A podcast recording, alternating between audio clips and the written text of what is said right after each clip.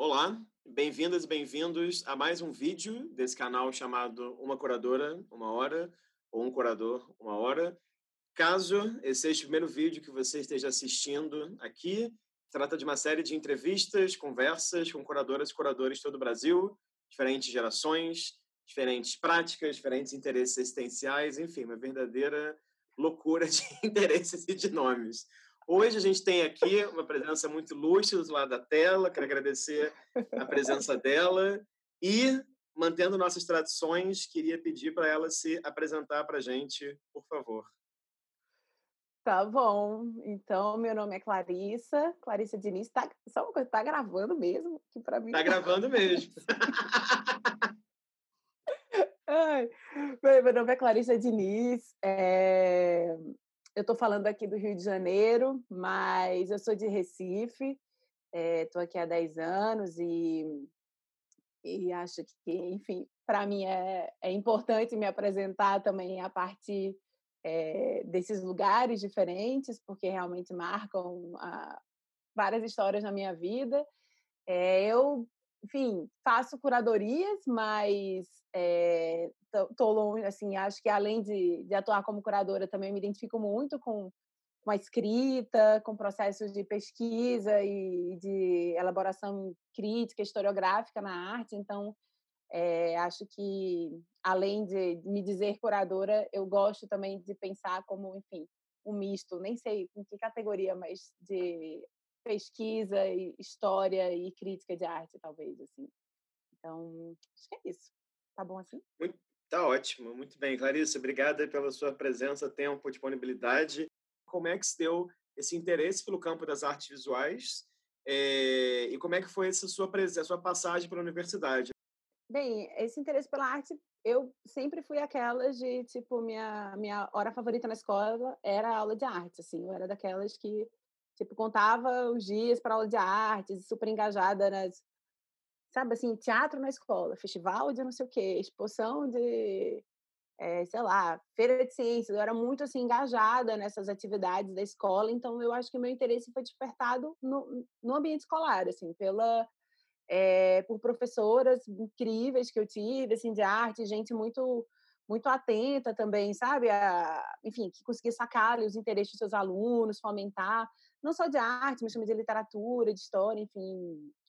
vários professores muito generosos e, e muito instigantes, assim, que passaram pela minha vida. Então, eu acho que foi realmente uma, um interesse despertado no âmbito da escola. É, claro que muito apoiado em casa, assim, não, na minha família não tem ninguém assim, do mundo da arte, nem, nem, não, eu não costumava nem frequentar museus, não era bem isso, mas, enfim, uma disposição ali à criação, né, ao universo sensível que, que sempre rolou, assim.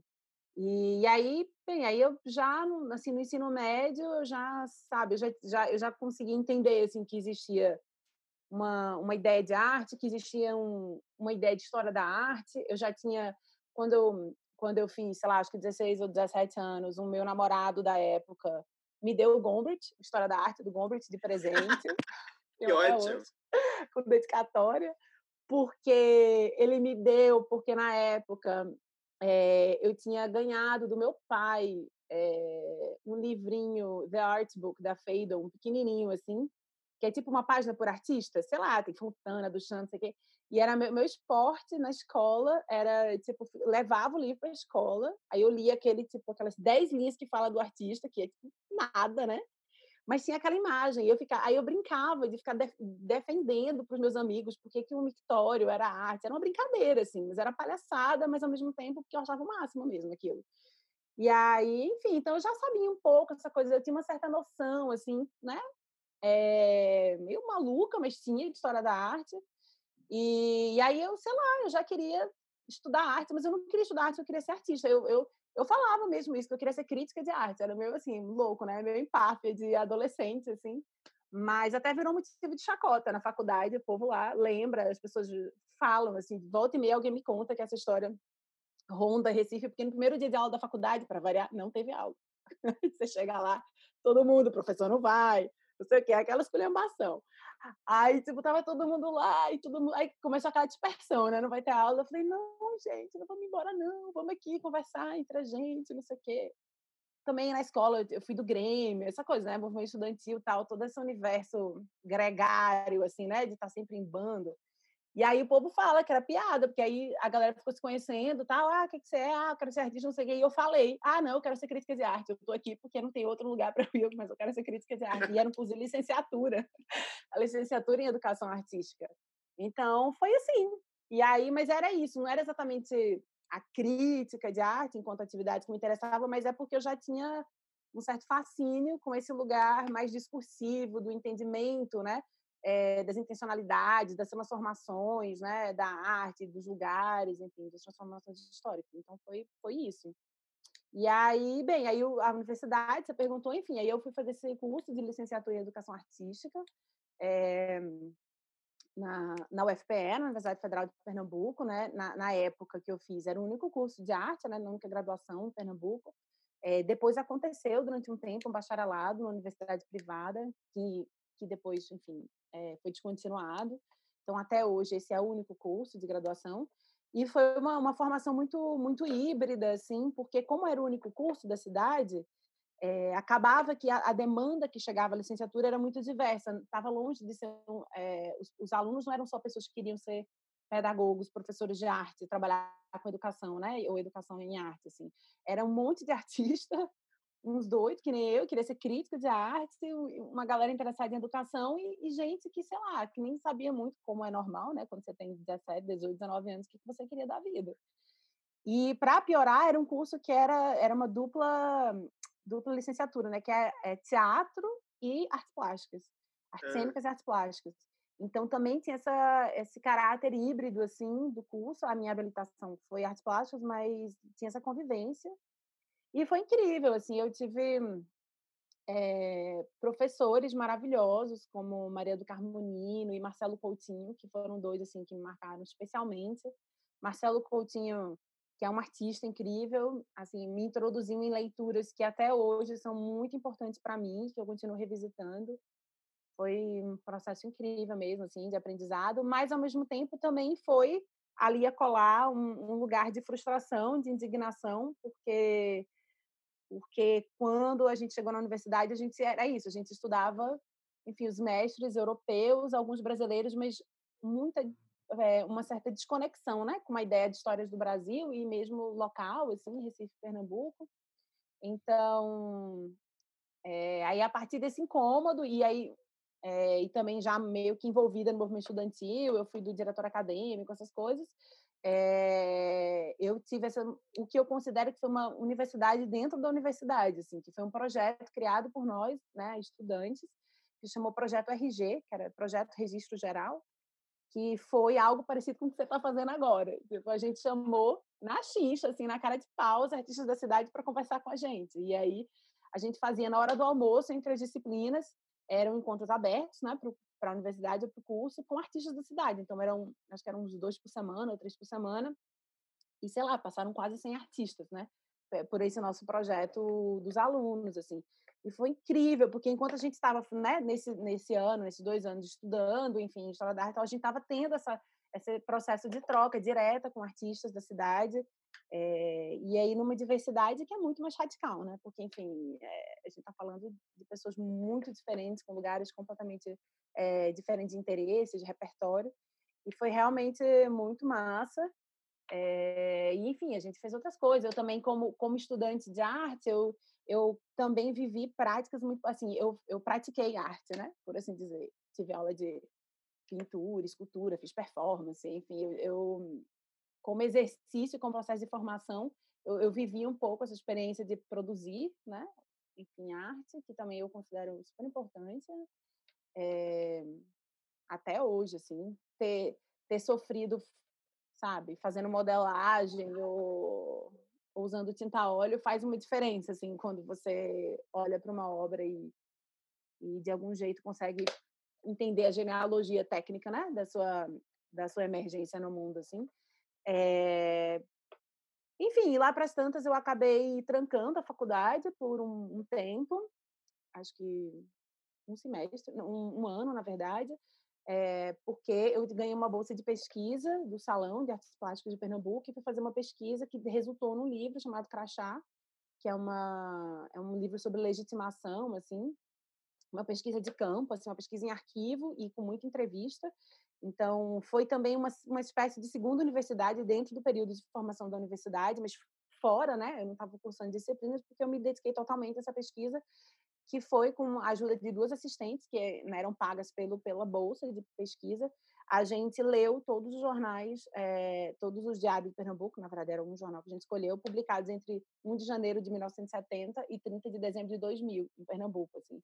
A gente leu assim, trinta anos de história, é, vendo aquilo acontecer, catalogando aquilo, fazendo listas de nomes, referências, pessoas, sabe? É, selecionando trechos e... E aí eu, a gente leu e eu escrevi uma espécie de diário, que é um tipo um C D-ROM que vinha anexado, bem, ninguém nem, nem vai abrir aquilo, porque é um C D-ROM, né? Não existe mais, mas na época que publicou o livro era um C D-ROM que vinha anexado, que era uma espécie de diário que eu escrevi mês a mês, assim, tipo janeiro de setenta, janeiro, é, fevereiro de setenta, até dezembro de dois mil, o que estava rolando, a partir dos jornais, obviamente, em Pernambuco. Então, também fazer, me dedicar um ano a isso, que é um processo arquivístico louco, sim, É, foi muito maravilhoso e a partir daí é, eu fiz vinte e cinco entrevistas também que embasaram na pesquisa do livro. Isso foi essa segunda universidade porque no, no projeto R G a gente tinha é, basicamente tido contato com, com artistas jovens, assim, né? Nossos contemporâneos, claro, mais velhos do que, do que nós ali, muito jovens ainda, entrando na universidade, mas por conta do Crachá eu acessei outras décadas, assim, né? Uma galera que estava aí produzindo desde os anos cinquenta, sessenta, e isso abriu uma frente de trabalho, e, e mais do que isso, acho que uma frente de engajamento mesmo, é, afetivo e, e político, assim, social, com a história da arte é, de um jeito que eu não tinha experimentado até então e que dura até hoje, assim. Eu fiz, eu, assim, nesse processo, eu fiz amigos artistas que hoje estão com seus quase noventa anos, né, que me ensinaram muito, continuam me ensinando e que continuam sendo parceiros de trabalho. Então, acho que basicamente a minha universidade foi isso, assim, foi muito entrecortada por esses outros, digamos, esses movimentos dentro do, da formação, né, assim, curricular prevista. Agora, claro, é inevitável, a gente está falando aí do começo da sua, do seu percurso, né, no campo das artes visuais, da curadoria também, pedir para você falar um pouquinho, se é que é possível falar um pouquinho sobre isso, sobre a revista Tatuí.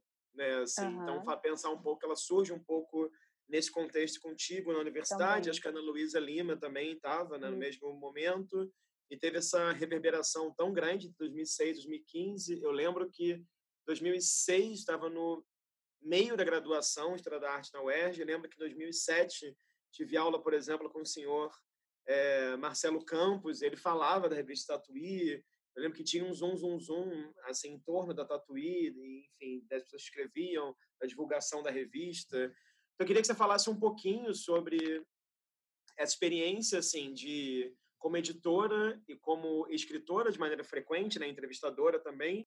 Então, no meio de tudo isso, também teve a Tatuí, que, como você falou, realmente surgiu na, naquele contexto, né, no, no tempo, assim, enquanto eu estava na universidade, mas extrapolou esse momento. E, e a Tatuí, ela surgiu porque, assim, enquanto, enquanto é, eu e meus colegas estávamos entrevistando e ouvindo esses artistas todos, né, dentro do contexto do R G, isso foi antes, né, de eu fazer a pesquisa do Crachá, é, é claro que esse movimento de passar a conhecer é também uma convocação a, fa- a passar a fazer parte. Assim, né, você, você conhece um artista, de repente você já ah, vai lá na minha exposição, aí você já começa... começa a entrar, né, no, digamos assim, na cena, né, e aí vai tomar cerveja com um, vai no ateliê de outro, né, você começa a, a habitar esse universo, né, é, enquanto estudante de arte era muito, tudo muito fascinante, muito novo pra gente, mas era muito óbvio o quanto a cena de Recife, e depois que eu vim morar no Rio, isso ainda ficou mais claro pra mim, era, assim, muito aberta e porosa e agregadora, sabe, é uma... É, é também historicamente um, um lugar de uma história longa, de coletivos e grupos e formas de articulação. Então, sim, uma, um processo de, de um acolhimento muito forte. E, e nessa acolhida, é, eu, enfim, eu presenciei, testemunhei processos muito intensos de discussão, para além do R G, que se davam dentro dos ateliês, nos bares, nas exposições, sabe? Assim, que, é, que, eu, que eu acho que é uma... é característico de um campo da arte bem menos institucionalizado, né, do que uma cidade como São Paulo, é, com menos instituições, com menos museus, com menos escolas de arte. Então, o processo de discussão e de, enfim, de debate, ele se dá, enfim, nesses outros lugares. E, e aí, eu, enquanto eu estava vivendo isso, vivendo esse debate escrito acontecendo de maneira muito íntima e afetiva, né, é, eu estava começando a estudar teoria crítica e, e, e sendo, de algum jeito, é, enfim, entrando nesse universo da crítica, do distanciamento crítico, da ideia do juízo, né, mediado por uma ideia de, de distanciamento, né, enfim, uma ideia muito arcaica, assim, de crítica de arte, mas que rolava, era o que me ensinavam também. É... E, ao mesmo tempo, era um momento em que era a primeira vez que se tinha curadores atuantes em Recife, né? Eu fui uma geração que viu curadores é, atuarem, que é uma, uma situação privilegiada, porque, sei lá, a geração anterior de Cristiana, Moacir e tal, eles não, não exatamente viram muitos curadores, eles viram as exposições acontecer como elas sempre aconteceram, que era coordenada pelos artistas, né? Dentro desse processo coletivo, autoagenciado, enfim, maravilhoso, incrível também. É, então, como eu estava ali entrando na cena e conversando com gerações diversas, que, por sua vez, estavam vivenciando um processo de transformação institucional, política e social, é, com todos os seus estranhamentos. É óbvio que os artistas que até então é, mediavam todos os processos da arte estavam estranhando a presença desse novo mediador, né, que surgiu na cena, o curador, assim, que era um, um acontecimento. Assim. E parte do estranhamento era o argumento da distância. Era, era muito louco, assim, era isso. Ah, mas o cara nem veio aqui no meu ateliê, sabe? Uma coisa que são, são, eram estranhamentos muito próprios de, de uma dinâmica que estava em transformação, né? E que estava, por outro lado, ganhando profissionalização, ganhando, né, abrangência nacional, enfim, pela atuação desses curadores, né? Então, uhum. é, diante de tudo isso, eu, eu me perguntava como produzir crítica de arte que não a partir da reprodução da ideia de distância, de distanciamento. E, e a Tatuí surgiu dessa inquietação. Ela foi fruto completo dessa inquietação. É, e ela surgiu como experimento. Ela, um experimento que a gente fez, eu, Ana Luísa Lima, Silvia Paz Barreto e Renata Nóbrega, é, no Spa das Artes, que é esse festival, né, enfim, de, de arte, intervenção urbana, performance, coisas que aconteciam muito intensamente durante uma semana, é, espalhados pela cidade, de maneira descentralizada, com artistas da programação oficial e da programação...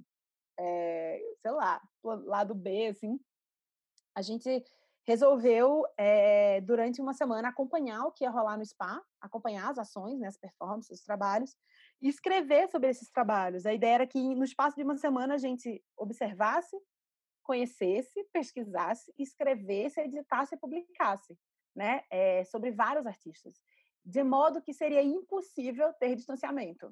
A ideia era sabotar a possibilidade de distanciamento. Né? Como é que a gente poderia sabotar? E a, a porta para essa sabotagem era o corpo, porque também, naquela época, eu fazia performance na faculdade, né? Na minha formação de artista, assim, né? Meio assim, improvisada, mas fazia, e, e era um momento em que essa coisa do corpo, enfim, também, né? Você está ali inventando uma identidade para você com dezessete, dezoito, dezenove, vinte anos, assim, né? Nessa fase. É... Então, o que, que a gente pensava? Bem, a gente vai implicar o nosso corpo, a gente vai ficar cinco dias sem dormir, basicamente, correndo na rua, pegando sol, tomando cerveja à noite, indo para o bar, escrevendo, a gente vai conversar com todo mundo, gente que a gente conhece, gente que a gente não conhece, e com o corpo exaurido por esse movimento, a gente não vai ter nenhuma outra força, né, de empurrar assim com o braço, sabe? A gente não vai conseguir forjar um processo de distância, a gente vai se entregar de maneira mais é, concreta, porque também fisiológica, a um processo aí do que a gente chamou de imersão. Era o oposto da ideia de distância era imersão para a gente. Então, a gente chamou a Tatuí número um de um experimento de crítica de imersão. Crítica de imersão era isso. Era um processo de impossibilitação da, do distanciamento, né?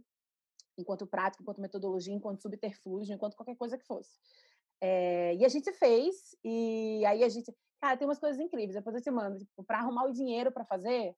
A gente fez umas mini lembrancinhas de obra de arte, que era tipo assim, uns pedaços de pau amarrado com umas fitas, umas, umas bobeiras assim, que a gente pegava na rua, botava dentro do saco um bilhetinho, que é tipo assim, nós podia estar tá fazendo venda casada com galerista, nós podia estar tá cobrando por, por, pra, sei lá, para escrever um texto, nós podia estar tá, é, expondo a obra do primo, mas não, nós estamos aqui humildemente pedindo a sua colaboração para que a gente não desista de ser um crítico de arte independente. É uma viagem, toda uma greia, né? Toda uma, uma resenha, assim. E a gente passou essa caixinha ao longo do... Com esse negocinho, a gente arrecadou, acho que na época, tipo, cento e vinte reais. E com esses cento e vinte reais a gente imprimiu numa Xerox, que era um fozinho. Uau! Bons tempos! É, maravilhoso. E aí, beleza. Aí no sábado, que era o encerramento do, do spa, porque assim, o spa é um negócio incrível. Só quem viveu, sabe, é um ambiente maravilhoso. As pessoas são muito emocionadas, porque quem se conheceram, passaram uma semana ali vivendo intensamente, né? É, os universos, né, os imaginários uns dos outros, assim, é muito, muito incrível. E aí, no, no encerramento, que era, né, uma grande festa, assim, encerramento dos pais, a gente lançou a revista. E aí, então, o secretário de Cultura da época é, viu aquilo, ficou, sei lá, sensibilizado, e falou, ah, então, eu banco a segunda edição, a secretaria banca a segunda edição. Só que foi só quando ele falou isso que a gente falou, porra, então a gente pode ser uma revista. Porque até então a gente não, não tinha imaginado que a gente era uma revista, a gente era um experimento. A gente ia ser uma coisa ali, né? E aí, então, a gente começou a, essa aventura de ir aos poucos amadurecendo um projeto editorial que foi realmente desenvolvido a olhos vistos por, por todo mundo enquanto acontecia. Assim, a gente foi... É, a número dois não tinha tema, a três foi de novo um fanzine nos modos, aí já não tinha patrocínio, nos modos da um, também feita durante o spa. Aí nas próximas a gente conseguiu um apoio, a gente fez revistas temáticas com convidados de fora de Recife, então a gente foi fazendo vários modelos muito diversos e a gente fez duas edições de uma residência editorial, é, é. que aí é retomando a ideia da crítica de imersão, é, porque também tinha uma, uma questão na Tatuí, que ela, ela nasceu de um, de um, de um experimento e foi, é, digamos assim, ganhando outras camadas, outras complexidades, por vezes também sendo uma revista mais ensaística, né, de crítica de arte, enfim, ocupando outros lugares. E tinha sempre essa coisa, que era muito também onde Ana e eu, né, pensávamos a crítica de arte, eu tinha sempre um desejo de voltar a uma ideia de experimentação mais laboratorial, e Ana, um desejo mais de, de enfatizar a dimensão ensaística, enfim, com mais artigos e tal. Então, a, a, a história da revista sempre negociou essas duas vontades, que eram, enfim, também das duas, mas uma mais atiçada do que na outra. E aí, em três números, que foi a zero zero, a dez e a treze, a gente retomou de maneira mais frontal a ideia de experimentação, de imersão nas residências. Então, a zero zero, vou contar rapidinho, a zero zero, durante sete dias, é, algumas pessoas que foram... Yuri Firmeza, Jonathan de Andrade, é, Newton Goto, Gustavo Mota, Maicira Leão, acho que, e os editores da Tatuí, no caso, Ana e eu tal, acho que não esqueci de ninguém. Nós mora, moramos no mesmo lugar, que era a sede de um coletivo da, do qual eu fazia parte, o Branco do Olho, é, e a gente, durante uma semana, conviveu, escreveu os textos da revista, enfim, discutiu, escreveu alguns textos escritos a várias mãos, assim, numa dinâmica de computadores abertos, que um intervia no texto do outro e tal, e editamos essa revista, é, a gente diagramou ela, assim, ela ficou, tipo, fechada, perfeita, quando ela estava pronta, a gente imprimiu e deu para Volder Wallace, que é um artista de Recife, ler a revista, porque é, ele lê riscando, ele lê, assim... discutindo com o texto, né? Então, aí ele leu, ele foi o primeiro leitor da Tatuí, e aí ele devolveu a revista totalmente comentada, rabiscada, interligada, questionada, a gente só escaneou e imprimiu. Então, essa é, é uma revista que ela, além do processo, né, imersivo, de você ter sido escrito, assim, uma residência, ela é também uma revista que, que enfim, traz instituído junto ao texto a, o seu primeir, a sua primeira leitura, né? O seu primeiro, digamos assim, um texto e um contratexto, o tempo inteiro em diálogo.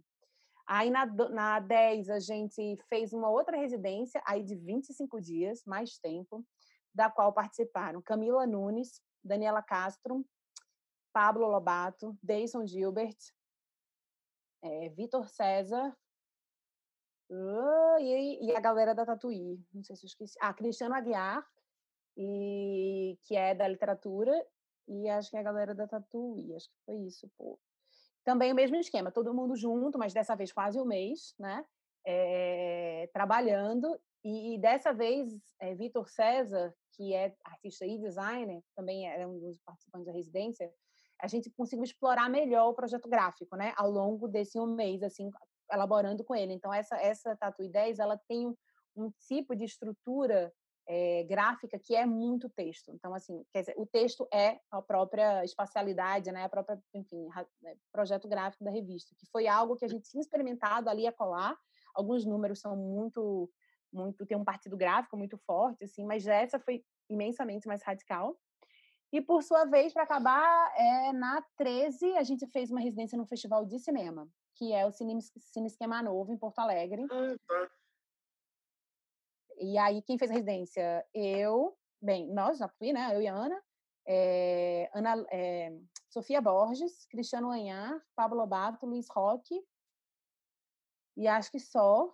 E aí, então, nessa revista, a gente, ao invés de fazer uma revista, a gente fez um filme, que chamou Cruza.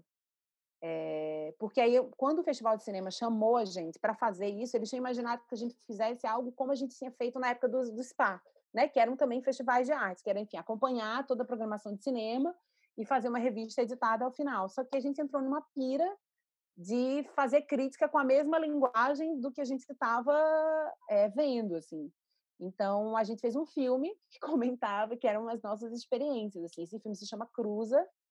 E, a partir do Cruza, no ano seguinte, a gente editou uma revista é, que desdobra o Cruza em reflexões é, textuais, críticas e também gráficas. Assim. Então, essas foram as experimentações da Tatuí, é, tentando aí esgarçar também limites e modelos, né, da, da ideia de crítica de arte. Assim, era uma... É... Enfim, o desejo. Aí, fora, fora essas que eu mencionei, a gente fez o que você chamou, que são os laboratórios, são processos de formação de oficinas, em que também, durante uma, cinco dias, a gente, com a galera envolvida, a gente discutia e produzia uma revista. É, a gente produziu várias revistas por aí. E, e fizemos os, os números, que são números com projetos editoriais, assim, que convidam pessoas com temas bem definidos, com, né, enfim, perguntas, disparadores. É, que, não, que não tem o mesmo caráter em aberto processual da, dos números que foram editados como residência, como processo imersivo. Seus textos sobre arte, ele, e mesmo os textos que pensam criticamente uma exposição que você não fez, ou o trabalho de um artista, né, eles nunca se contêm, digamos assim, numa análise meramente formal, ou na relação, sei lá, sua com uma exposição.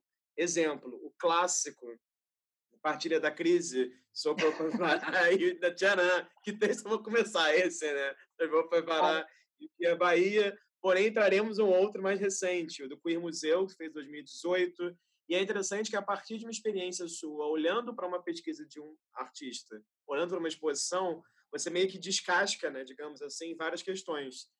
E aí tem uma coisa também na forma como você escreve, que me parece que é uma forma, como é que eu posso dizer isso, assim, que, que tem um interesse muito grande num certo prazer da escrita e da fala também. Ou seja, eu não vou falar que você tem uma linguagem rebuscada, eu acho que o termo não é esse, mas também você não tem problemas em fazer textos longos ou, por exemplo...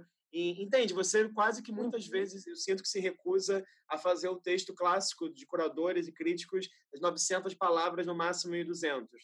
Não à toa, alguns dos textos que você mandou recentemente têm vinte e quatro, vinte e cinco páginas, né? Assim. Então, é uma incapacidade. Uma... é um defeito. Eu sempre gostei muito de escrever, assim, né? Eu era, enfim, sempre daquela pessoa que faz carta, redação, aquelas, assim, sempre curti escrever, ler também. É... Mas eu acho que... Assim, eu me lembro que quando eu li é, Gilberto Freire pela primeira vez, porque Freire, ele faz assim, os parágrafos de meia página, né? Dois autores que eu li, Levi Strauss e Gilberto Freire, que eu fiquei chocada, assim, é, quando eu vi, porque... Mas era um, era um choque de identificação, assim, porque era um... É, porque eu gostava do jeito complexo de escrever, não porque eu gostava que fosse complexo, mas porque permitia inserir dentro de uma ideia uma digressão e a própria é, ambivalência daquela mesma ideia. Né? Assim, como é que você pode encontrar espaço no argumento para matizar o próprio argumento? Uhum. É, equilibrá-lo num fio de navalha melhor, sabe? Isso, e eu acho, eu acho isso muito fascinante, assim... É... E, e eu tenho dificuldade em fazer isso com pouco espaço. Assim, eu, eu acho difícil, sabe? É, não, eu não estou dizendo que eu não curta tomadas de posição e, assim, e não matizar, não. Até porque boa parte desses textos que são longos, eles são, na real, é, uma posição muito bem firmada, assim, sobre um certo assunto, né? Não é, não é para virar uma coisa escapista, sabe? Tipo ambígua, que não se posiciona, não é isso, não. Mas é, é um jeito de escrever que problematiza, que problematiza o próprio argumento, né? Talvez seja isso, assim. É, então, eu acho que, sei lá, eu fiquei muito, muito impactada com esse tipo de escrita e acho que isso deve ter, sei lá, entendeu? Feito, influenciado de alguma maneira, assim. E depois... Depois, porque eu, assim, acho que também por conta do crachá, mas não só por conta do crachá, talvez mesmo diante do crachá, é... mas acho que o crachá realmente radicalizou isso. Para mim é muito difícil olhar para uma obra de arte e ficar na obra de arte, assim. É, acho que ter lido, né, tanto jornal, ter feito uma pesquisa muito nova sobre o campo social da arte, né, sobre uhum. esse complexo, né, de forças, de relações que, que estão implicadas na arte, o tempo inteiro me devolve essa responsabilidade de não, de não ficcionalizar um olhar é, intrínseco apenas, sabe? Uma certa, um certo desejo de ir e vir, dentro e fora, quebrar um pouco, né? Essas, é, essa pseudo-ideia de exterioridade da obra ou de autonomia. Então, acho que isso também acaba virando um desejo, né? Porque isso é impregnado no meu olhar, mas eu também acho que é a responsabilidade da, da prática, da crítica, sabe? Então, muitas vezes o texto fica gigante porque... Porque é isso, eu vou olhar para uma coisa, mas eu acho que essa eu tenho que falar da outra, tenho que falar da outra, sabe? Quando você vê, e aí tem esse jeito é, que assume a digressão, né? Assume a digressão como método também de escrita, acho que vai por aí, assim. Queria que você comentasse um pouquinho, que uma coisa que eu tinha curiosidade de te ouvir, depois de entrevistar tantas pessoas, como que era para você, isso é super pessoal, ser tão jovem, fazendo essas curadorias e tendo essas responsabilidades. Eu falo isso por quê? Porque...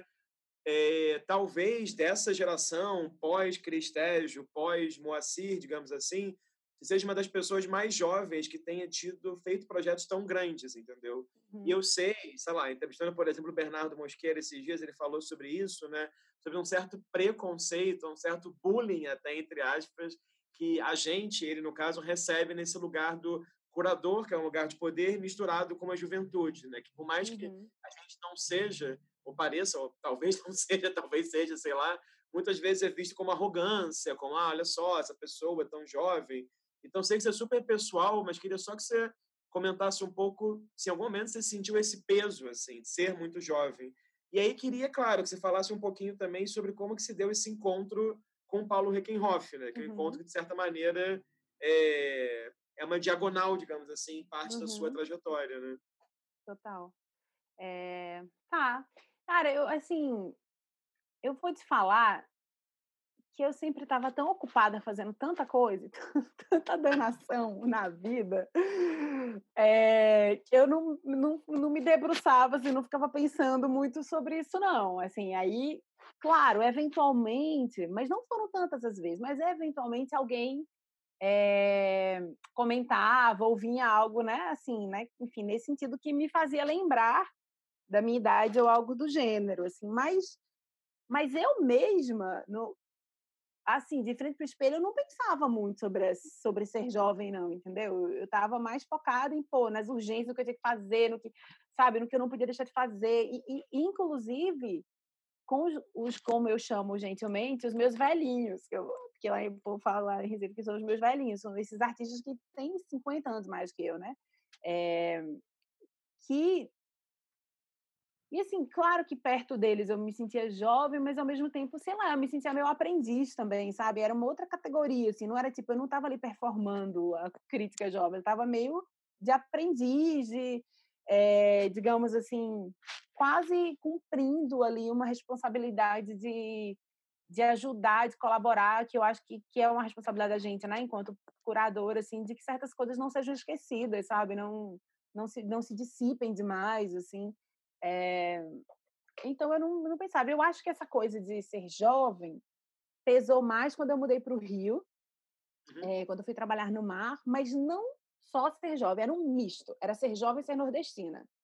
Aí eu sentia mais, porque eu não tinha sentido essa, esse preconceito. Assim, no mar, Nunca na minha vida, eu, eu ouvi tantas vezes num só lugar, coisas como, ah, mas você não parece nordestina, ou, mas seus pais são nordestinos mesmo, sabe? É tipo, ou, enfim, esse tipo de preconceito que eu, eu, eu que aí misturava, que aí, ah, mas você sendo do Nordeste tão jovem, tá nesse lugar, sabe? Vinha, vinha junto, era o pacote, o blend da coisa.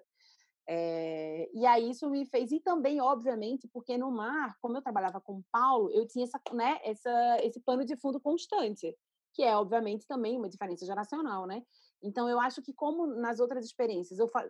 eram tantas elas, era isso, era Tatuí, o livro de Montez, a curadoria, não sei o que, tanta coisa que, que o referente mudava constantemente, né? Quando eu fui trabalhar no mar, tinha um, um grande referente, que era Paulo, então, aí essa juventude aparecia como um dado, né? Junto com com o meu sotaque, junto com o fato de ninguém me conhecer, junto com o fato de eu não ter sobrenome, essas coisas. É... E que também é um dado que Paulo adora, né? Porque, assim, Paulo sempre jogou com isso também. Assim, Paulo é uma, um curador que sempre soube lidar com, né, com essas, é, esse desconhecido diferente, né? Como, porque, primeiro, porque ele tem um compromisso com pensar o Brasil para além do umbigo, né? Do eixo São Paulo. E depois porque ele entende que isso é um jeito de torcer poderes também, sabe? De dar, um, dar uns nós aí. Então, é, eu, eu acho que eu senti mais isso por conta desse contexto, assim, Rio de Janeiro, mar, Paulo, né, foi a primeira vez que eu, que eu de fato senti.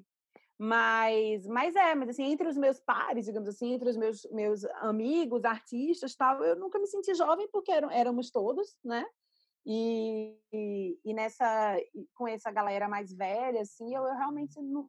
Não era na categoria jovem, não. Era mais tipo aprendiz, assim. Era uma outra onda, sabe? Não era bem, bem isso, não. O Rumos foi muito importante, porque, porque é isso, é Rumos, né? Você viaja para um monte de lugares, conhece um monte de gente, você, você é colocado numa posição de pensar para além da sua própria experiência, né? O Rumos tinha esse, essa, esse horizonte de pensar o Brasil, né? Então, assim, é, é, um, é um movimento... É, de se deparar com, realmente, assim, com um horizonte fisicamente mesmo, assim, botar a linha mais para longe, assim, né? É, que, só que botar a linha mais para longe te dá condições de enxergar essa linha, né? Que é isso, você tem um monte de interlocução, uma possibilidade de viajar, de fazer pesquisa, né? Então, é, foi um processo de formação muito incrível e, e muito amparado por várias pessoas, porque eu trabalhei numa equipe com pessoas incríveis, tipo Alexandre Cerqueira, Armando Queiroz, Paulo Sérgio Duarte, sabe? Marília Pane, Gabriela Mota, foi, foi quando eu conheci Bitu Cassundé, que se tornou um parceiro, é, foi quando eu conheci Janaína Mello, que também se tornou uma parceira. Então, era, é, era, era muito, muito sustentado, sabe? Assim, era, muito, era muito bom poder ter Paulo Sérgio e ele poder... assim, lastrear as impressões, porque isso, às vezes eu fazia uma viagem, uma impressão tal, e Paulo Sérgio conseguia historicizar algumas coisas, né? Dizer, olha, mas enfim, tem isso, esse movimento. Era, era realmente muito generoso, assim. Então, foi fantástico. Foi dois anos de grande aprendizado, é, conhecendo muitos artistas também, né? Que eu, que eu não conhecia. E no, em, nesse tempo, eu comecei a fazer as minhas primeiras curadorias em Recife. É... Hum.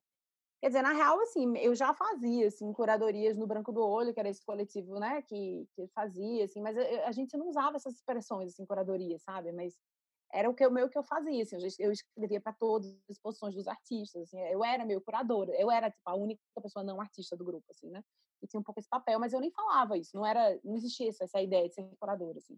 Eu era membro do, do, do coletivo. Mas foi um coletivo que fez programa de residência, que fez um monte de coisa, sabe? E, e eu estava ali exercitando muito isso e exercitando fazer isso na coletividade, que eu acho que também é algo que... Eu fiz muita curadoria coletiva, assim, como vários outros curadores, e é algo que, né, eu amo fazer. Então, é... Bem, então, e aí, e nesse processo, eu fiz algumas exposições como Contido Não Contido, que é uma exposição meio que de crítica institucional e crítica à formação acervo, que é uma curadoria... que foi uma co-curadoria com os educadores do museu, do, Ma, do Mamã. É uma experiência, do ponto de vista curatorial, acho uma das mais incríveis que eu já participei, e, e que foi muito mais radical, assim, como processo colaborativo, do que praticamente tudo que eu já fiz na vida, assim, depois. É, e que foi, tipo, foda. Foi a primeira vez que eu parei para pensar a curadoria no museu. Uhum. Sabe, assim? Porque até então era no espaço independente, eu já até tinha feito em museus, mas museus muito menores, assim. é, o Rumos, enfim, o Itaú Cultural eram outros contextos, né? Acho que, e nessa exposição específica, ela era a problematização da formação do acervo de um museu. Então, eu acho que ter feito contido ou não contido foi muito fundamental para antecipar discussões que, claro, viriam a reaparecer no marco, né? É, e aí eu conheci Paulo nesse contexto, assim, ele foi dar um curso em Recife, na Fundação Joaquim Nabuco, isso eu não vou lembrar que ano foi, mas isso foi antes do Rumos. É, e aí ele ficou lá uma semana, e aí ele dava o curso toda noite, e durante o dia ele queria aproveitar o tempo para conhecer artistas, né? Para conhecer vários artistas, e ele e, e o briefing era artistas jovens, e aí me escalaram para ser a motorista, porque na época eu tinha um carro, eu sabia dirigir, mal e porcamente, mas eu tipo, ficava levando ele de cima para cima e para baixo, conversando, e claro, sugeri que visitasse alguns artistas também, enfim, a gente estava ali fazendo isso junto, que foi, foi uma semana intensa de aproximação, né? De conversa, de muita troca, mas nessa semana eu falei com ele, ah, posso tomar a liberdade de te apresentar um artista fora do seu escopo? Né, não era jovem artista, que era Montez Magno, que era esse artista com quem eu já estava já estava pesquisando há vários anos, eu estava fazendo um livro sobre a obra dele, é, eu fiquei três anos no ateliê de Montez, assim, sei lá, três, quatro vezes por semana, a tarde inteira, entrando pela noite, sei lá, eu devo ter centenas de horas de gravação com ele, assim. É, então, eu estava super vendo esse processo, e aí, quando eu falei para Paulo sobre Montez, ele falou, ah, eu lembro desse nome e tal, tem uma lembrança vaga dos anos setenta, assim, lembrava dos anos setenta, oitenta. E ele topou ir lá na Teresa de Montez e ele ficou, assim, fascinado. Ele falou, cara, que puta de um artista é esse? Sabe, que não tem um livro, que, né, enfim, esses processos de negligência histórica, né, que, enfim, a gente tá acostumado aí a ver. E eu tava fazendo o livro. E aí eu, e eu falei pra ele, ah, Paulo, se você topar, escrever pro livro vai ser incrível. E ele falou, ah, topo. É, e ele foi super generoso, porque, sei lá, tinha dois mil reais para pagar ele, entendeu? Pra, tipo, um trabalho de um ano e meio, assim. Eu ficava mandando um monte de material para ele e tal. Então, é, eu acho que, na verdade, a gente se conheceu mais no processo do livro de Montez Magno, é, uhum. que eu estava organizando, coordenei o livro, a pesquisa também escrevi e tal, e a gente foi criando essa troca. Eu acho que é, uma das coisas que mais nos identificava é esse desejo de, de uma constante e contínua, assim, revisão historiográfica, sabe? E que é algo que marca, né? Uma característica gigante, vertebral da trajetória dele. E desde muito cedo era a minha também, o que não tinha nada a ver com ele. Eram as minhas piras, com R G, com crachá, com outras coisas, mas era, uma, era a mesma pira, no fundo, assim. Uhum. É, então a gente se identificou muito por aí. Aí depois eu vim morar no Rio é, para fazer mestrado, não, não, não tinha nada a ver com, com Paulo. Na real, a minha...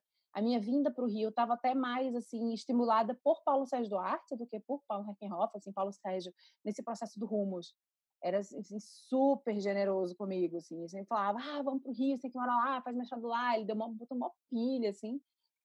E eu vim. É... E aqui, não sei muito bem como, assim, enfim, a gente se reaproximou no Rio de Janeiro, assim, Paulo e eu.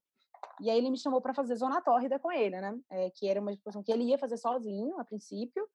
É, e aí ele me chamou, a gente fez juntos, porque era isso, porque também no, nesse meio tempo eu tinha feito pesquisa sobre Gilberto Freire, eu tinha lançado, publicado um livro sobre Gilberto Freire, sobre crítica de arte em Gilberto Freire, com uma pesquisa de arquivo. É, eu tinha organizado um livro junto com o Gleicetor também, é, de crítica de arte em Pernambuco, também a partir de uma pesquisa de arquivo. É, Então, ele me chamou porque eu, nessa pesquisa de Freire e tal, eu tinha também elaborado algumas hipóteses de leitura sobre o regionalismo, sabe? E na relação com a arte, assim. É, e, ele, e a hipótese de Paulo para a Zona Tórrida era a relação da luz com a, a pintura, especificamente, né? No Nordeste, que é, assim, Freire escreve em mil novecentos e vinte e cinco um texto com esse assunto, era esse o tema. É, e esse é um esse perpassa a obra de Freire e Paulo, enfim, sim. Ficou sabendo disso também, né? Enfim, sei lá, não me lembro muito bem como.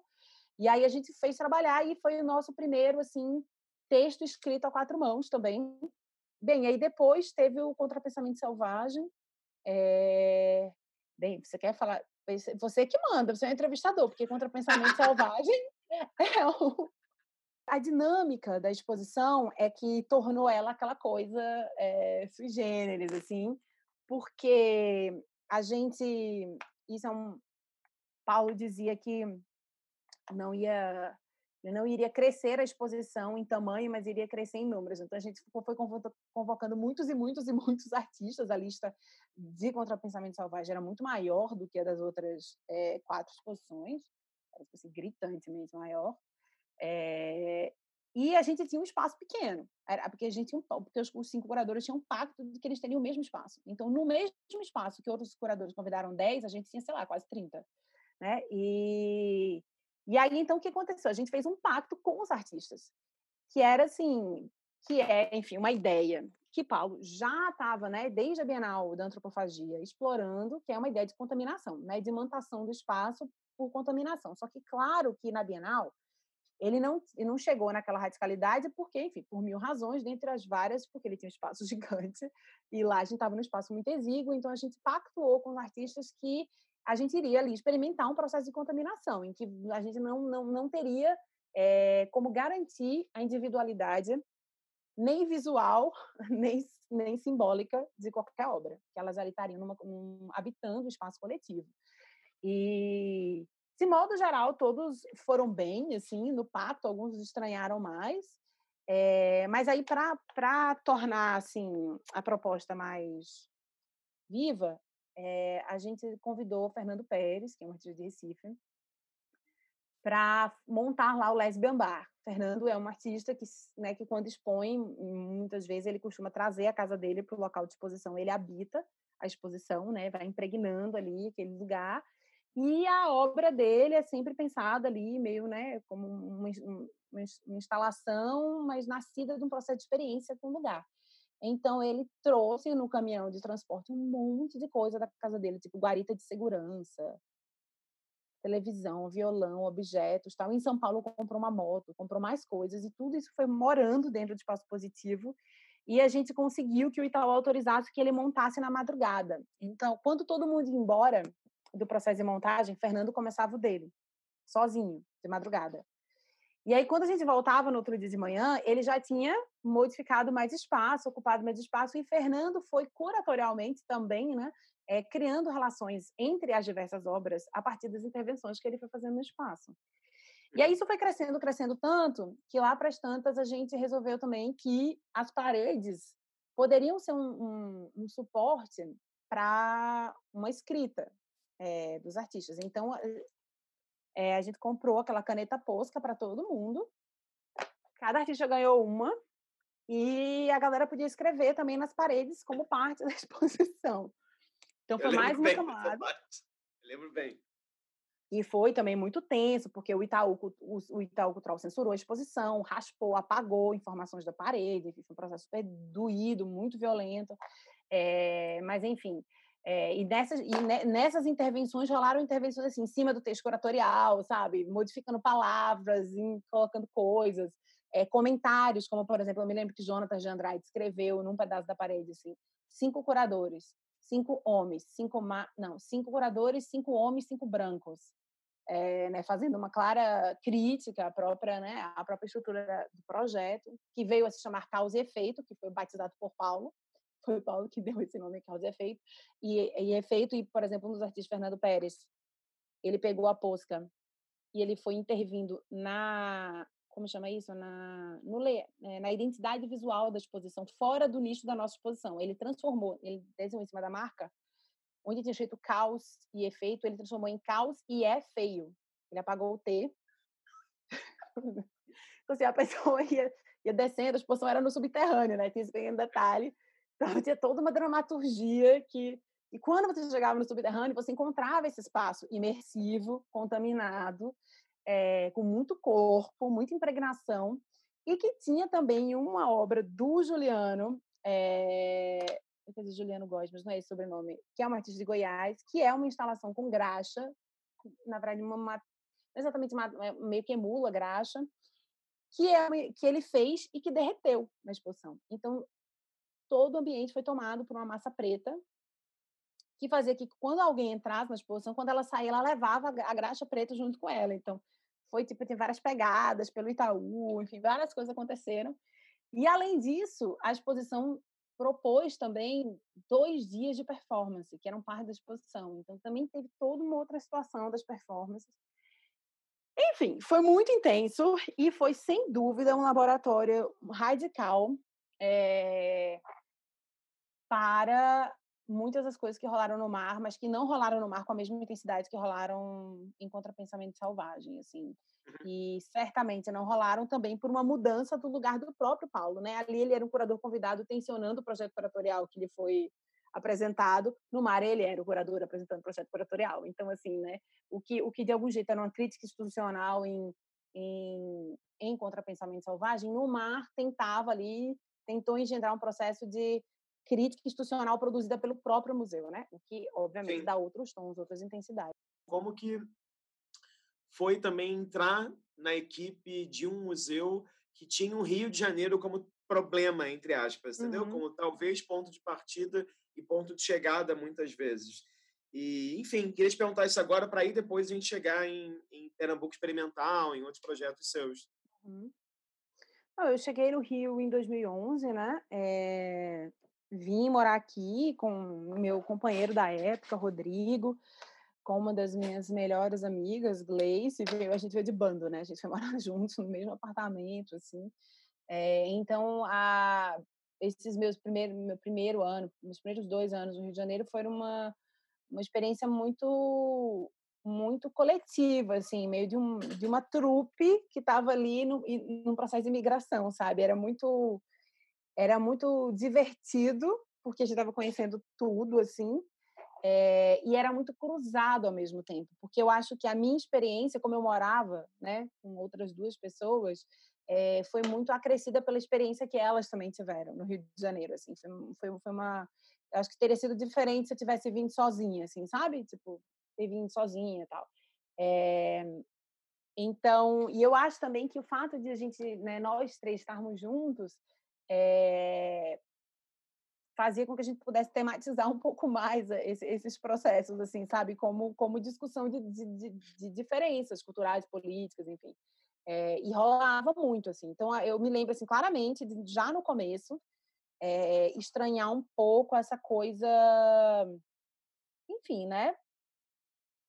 Imperial, né? Que, que vive no Rio de Janeiro até hoje, assim. É, porque Recife é um lugar muito aristocrático, que tem uma, uma, uma elite, assim, muito podre, sabe? Muito racista, muito conservadora, tal. Mas não tem tanto esse sentimento disseminado de, um, de uma espécie de capital cultural ligado à elite, né? Porque, óbvio, aqui também, enfim, parte significativa do que a gente entende por cultura brasileira se deu no Rio de Janeiro, né? Então, assim, para mim era muito forte essa experiência de, de conhecer a pessoa que é prima do fulano, irmã do cicrano, sabe? Todo mundo tem um pouco de sobrenome, pedigree, uma coisa assim. Isso, para mim, era novo. Isso foi novo. Eu não tinha nunca vivido isso, assim. É, até porque eu vinha de um contexto, ainda que Recife tenha é, artistas é, ricos, eu vinha de um contexto de artistas de classe média ou de classe média baixa. É, e quando eu cheguei, eu não acessei primeiro essa geração, eu, eu, essa, essa classe, eu acessei as classes mais altas. Depois é que eu fui acessando outras classes. Mas então, na, de, de cara, assim, meu choque também foi um choque de classe. É, e, claro, apimentado pelas questões, né, pelas xenofobias também constantes. É, mas, ao mesmo tempo, era fascinante, porque, porque eu estava podendo viver um pouco mais de perto processos que eu, então, conhecia à distância, sei lá. Por exemplo, uma coisa simples, mas eu, à distância, na, na história da Tatuí e na história da minha, das outras coisas que eu fiz, Ricardo Basbaum era sempre uma referência, assim, para mim. E eu e ele, inclusive, fizemos para a Tatuí, acho que sete, sei lá, uma, uma entrevista é, que era muito legal, assim, uma entrevista sobre, sobre diferenças muito claras que a gente tinha de perspectiva sobre alguns assuntos. Mas ele era uma referência. Então, para mim, poder vir para o Rio e conviver com o Basbaum, ser aluna dele, sabe, no mestrado da U E R J, assim, tinha um, tinha um momento, assim, poder frequentar o M A M, é, foi um processo muito prazeroso, assim. E, mas o tempo inteiro ali alimentado por essa experiência de classe, assim, que estava rolando, esse estranhamento, e, e essa, essa sobreposição, essa... Cara, uma identificação muito forte que o Rio de Janeiro tem com, entre classe cultural e classe econômica, né? Assim, então, assim, basicamente, é, o capital cultural está com quem tem o capital financeiro, e isso é, Acho que para quem vem de fora isso fica mais claro, isso é exasperado, com muita, sabe, com muita carga simbólica e com muita memória também. Então isso me marcou muito, mas aí em dois mil e doze, quando o Paulo me convidou para trabalhar com ele no mar, é, em dois mil e onze já foi, eu já tinha entendido que a cidade estava em guerra, né? Que existia toda uma, uma situação montada ali por conta das Olimpíadas, é, da, da Copa do Mundo e das Olimpíadas, e, e eu pude, enfim, vivenciar um pouco assim, as violências também, né? E conhecer um pouco os morros, enfim, entender um pouco esse lado. E quando o Paulo me chamou, eu, eu, eu logo me mudei para o Morro da Conceição. Eu falei, não, então tá, isso. Entendendo que eu não sou daqui, né? E que esse museu é um museu do Rio, que estava pensando o Brasil, porque não, né, isso era claro assim, no projeto de Paulo, mas enfim, era o Museu do Rio, eu vou me mudar para lá. Então, eu fui morar no Morro da Conceição em dois mil e doze, e, e aí eu praticamente, me, me, assim, eu me, eu me desvencilhei, assim, realmente me descolei muito, sabe, da experiência anterior. Eu morava em Copacabana, assim, daquelas outras referências, e, e fui viver um outro Rio de Janeiro, completamente diferente, é, e o mar foi fundamental para isso, porque era muito importante para o mar que, que as pessoas que trabalhavam no mar, né, fossem, se não da região portuária, mas viessem de outros bairros, de outras freguesias simbólicas do Rio de Janeiro, e, ao mesmo tempo, poder estar no mar, trabalhar numa curadoria que estava aberta a isso, mas mais do que a curadoria, numa escola do olhar que estava, né, é, à frente de uma agenda que problematizava a centralidade do Rio de Janeiro, foi muito importante, porque foi trabalhando, vivendo, morando ali também, né, na minha, né, enquanto casa, que eu fui ali aprendendo e aprendendo a desconstruir esse outro Rio de Janeiro que tinha me impactado tão, com tanta força quando eu cheguei. E aí, bem, e aí desde então e até agora, e até agora mesmo, porque, sei lá, no ano passado a experiência que, que eu tive na, no Parque Laje, na E A V, foi maravilhoso, né, nesse sentido também, é, eu venho, enfim, desconstruindo esse Rio de Janeiro, me desconstruindo também, né, enquanto, enfim, mil aspectos, é, e, e é isso, e diversificando esse, esse, esse, essa imagem, né, que é tão, ainda tão forte, tão, tão hegemônica do Rio de Janeiro, e que é real ao mesmo tempo, não estou dizendo que é fake, que essa imagem, né, é real, e aí é isso. Bem, aí eu fui trabalhar no mar, no mar, É, é isso, é, uma, é um museu dedicado ao Rio, mas que, ao mesmo tempo, tinha, por exemplo, em seu programa de exposições individuais, um, um, uma diretriz, né, um, um programa, um eixo que não apresentaria artistas do eixo Rio-São Paulo, como, de fato, não apresentou durante os primeiros anos, né? Então, e, e nas suas, na, nos seus projetos, né, basicamente, o Andar do Mar, ou, enfim, um dos programas do Mar foi sempre dedicado a processos de revisão historiográfica, porque isso é a estrutura, né, da, da, da trajetória de Paulo. É, eu, apesar de não ser do Rio de Janeiro, eu era o tempo inteiro muito é, demandada pela especificidade da instituição, que é uma instituição que é isso, que vai pensar, sei lá, mulheres modernas, vai pensar é, cor, né, vai pensar habitação, vai pensar isso fora das referências do Rio de São Paulo, né? Então, assim, esse, essa ampliação de referências me convocava diretamente, né? É, e, obviamente, também contava comigo para se legitimar, né, na, na, nas suas construções. É a mesma coisa para as exposições individuais.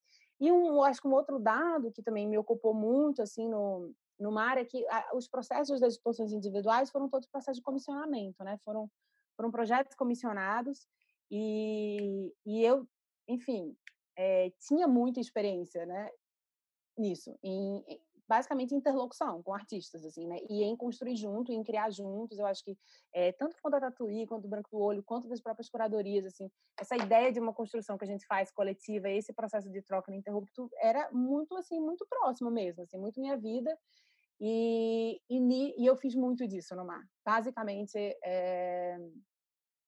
enfim, eu fiquei muito à frente desses processos, né, de, de comissionamento, das individuais e tal, até eu sair, mesmo depois que Paulo saiu, enfim, continuei à frente fazendo isso com muita intensidade. E aí eu queria te perguntar especificamente sobre um projeto lá, que é Pernambuco Experimental, óbvio, acho que não tem como fazer uma entrevista contigo e não te perguntar a respeito, especialmente depois de você falar sobre Registro Geral, Tatuí, Gilberto Freire, é, Crachá, as exposições que você fez depois, né, sobre Zé Cláudio Carimbos, Lula Cardoso Aires, Zona Tórrida. Então, você tem uma extensa pesquisa que pensa, não, é que pensa, claro, Pernambuco, né? E as histórias, uhum, da arte, da imagem, da cultura em Pernambuco. E aí eu queria fazer um arco meio maluco aqui, independentemente de cronologia, e fazer um arco com a Nordeste, que eu acho que a Nordeste é uma exposição em que, claro, você, você Bitu Cassundé e Marcelo Campos, é, enfim, de certa maneira, você prossegue a sua pesquisa nessa relação com Pernambuco, amplia para essa região gigantesca que é o Nordeste, e tinha ali também no SESC vinte e quatro de maio essa expografia e esse pensamento é, é, curatorial que pensa uma certa ideia de excesso, né? E como que o corpo do público, eu fui duas vezes na exposição, se entra numa espécie de labirinto às vezes, né? Uhum. E me parece, posso estar viajando aqui, que essa ideia de labirinto te interessa. Então, eu queria que você comentasse um pouco. Então, eu acho que essa coisa geopolítica, assim, né? É, sempre, sempre me interessou. Bem, eu, eu, eu, parte da minha infância não foi no Brasil, né? Foi na Escócia. Eu fui para lá com quatro anos e voltei com quase nove. É, então...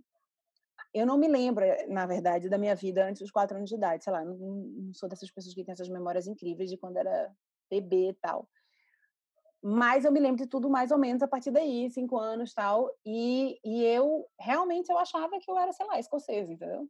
Porque o Brasil, para mim, era a parede, a língua, mas que com, com essa idade, com quatro, cinco anos, eu aprendi o inglês, assim, era tipo, eu falava melhor inglês que português, sabe? Em termos de vocabulário, assim. É, eu tinha sido alfabetizada em inglês, não em português.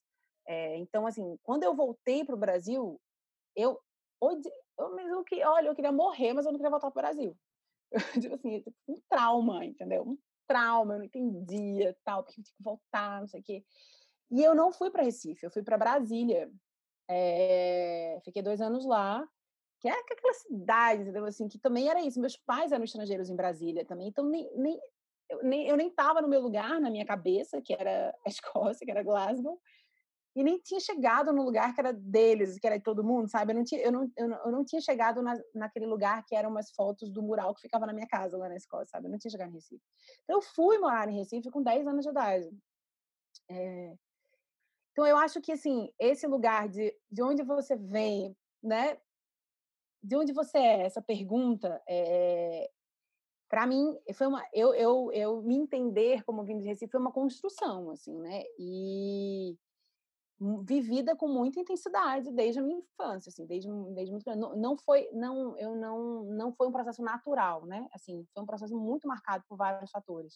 Então, eu acho que para mim é muito, sei lá, é muito difícil para mim não, não olhar para qualquer discussão geográfica, geopolítica sem carregar todo o peso dessa experiência, sabe? Assim, sabe? Enfim. E, e aí eu acho que, que eu tenho, sim, um, uma abertura, né, um interesse a essas discussões, mas, sem dúvida, ter ido trabalhar no mar deixou isso mais forte, né? Porque aí, seu lugar de falar, no mar eu performava nordestina. Em Recife, eu não performava nordestina. Em, em Recife, a minha, minha problemática era história, eram questões de, de história, de historiografia. Eu fui, eu fui performar esse lado geopolítico de novo, né, depois da minha infância, quando eu fui para o mar, quando eu fui trabalhar no mar, assim. E aí, enfim, eu, eu, eu tinha que responder a isso, né? Mas, ao mesmo tempo, eu tinha que responder a isso nunca foi exatamente uma violência, porque isso é uma questão que me interessava mesmo, pela minha vida, enfim, por tudo. É, então, eu, eu sempre também encarei isso como oportunidade para falar dessas, né? Para pesquisar, para falar, para aprofundar, para pensar isso, né? Assim, a partir da minha perspectiva, a partir da perspectiva de outras pessoas. É, e aí, Pernambuco Experimental era um desejo que Paulo, enfim, esse título foi dado por ele. Ele sempre falava que ele tinha feito Pernambuco Moderno, ele tinha feito com ele Zona Tórrida, ele queria fazer o Pernambuco Experimental. É, e aí rolou uma área, ele falou, ah, vamos fazer o Pernambuco Experimental, mas o processo de criação de uma instituição é um processo muito pesado, né? Assim, a gente trabalhava muito loucamente, é, assim, né? Uma coisa muito agressiva, assim, né? E no meio da loucura, acabou que a gente se dividiu, assim. Ele foi cuidar de algumas posições, eu de outras, e Pernambuco Experimental acabou ficando comigo, É, sozinha, ele não, não teve condições, assim, né, de tempo, assim, de, de, de fazer Pernambuco Experimental. É, então, eu acabei fazendo sozinha e, e aí foi isso, enfim, aí já foi, então, voltar, né, a, a Recife, a Pernambuco, fazendo uma pergunta um pouquinho diferente, que era, assim, não, era já levando para os artistas que participavam uma questão da, da representação, da autorrepresentação, né? Como é que vocês querem se representar fora daqui, se representados fora daqui? Que até então não era uma questão, que eu, eu não operava nessa chave, dentro, né, de Pernambuco, isso começou a aparecer. É, então, foi um processo muito bonito, assim, de construção, muito que integrou gente de, assim, de todas as gerações, pessoas que não se viam, inclusive, há muito tempo. Ah, quando o Mar fez um ano, é, a gente fez uma, um show de comemoração do primeiro ano do Mar, que era o show de Pernambuco Experimental, que foi um show é, que reuniu músicos, artistas, cantores, poetas, que tinham tido várias bandas ao longo dos anos setenta, porque Pernambuco Experimental tinha uma, uma parte dedicada à música, é, e que se reencontraram na, por conta da exposição, no processo de elaboração e tal, e na montagem, nesse processo de, de, de gente que não se via há décadas, assim, de gente que nem sabia que o outro estava vivo ou não, enfim, sabe? Eles falaram, ah, vamos, vamos, fazer, vamos fazer um show com todas as nossas músicas, vamos criar uma banda, assim. E foi uma coisa emocionante, sabe? Assim, contra todas... Eu, eu, eu, eu tava muito insegura, assim, com essa coisa do show, porque eu achava, pô, quem é que vai vir aqui no Rio de Janeiro ver um show, sabe? De uns, de uns velhinhos que nos anos sessenta, setenta, tinha umas bandas, cara, mas lotou, porque, enfim, porque é isso, tem uma geração que compra vinil, que cata isso em sebos, enfim, que se apaixonou por bandas como Ave Sangria, sabe? Canta como Flaviola, virou cult também. Então, assim, de repente foi chegando aquela gente, aquela gente, aquela gente, aquela multidão, um monte de gente jovem, e os próprios artistas estavam, assim, surpresos, sabe? Gente que não, não tocava nada desde os anos setenta, não se arranhando em casa e tal. Então, foi, foi, foi, assim, muito emocionante, pessoalmente, muito, muito gratificante, muito enriquecedor. E, e acho que juntou várias, várias coisas que eu vinha construindo há muito tempo, inclusive essa relação com gerações muito mais velhas do que eu, né? Que, é, ao mesmo tempo, é isso. Eu, eu não era uma curadora que estava ali chegando para investigar arquivos que eram virgens para mim. Eu já Sim. conhecia a parte daquilo, né? Assim, eram pessoas que eu conhecia, eu fui aprofundando coisas, como, por exemplo, a pesquisa da música, eu até Pernambuco Experimental não, não tinha feito, assim, a não ser ouvir uma coisa ou outra.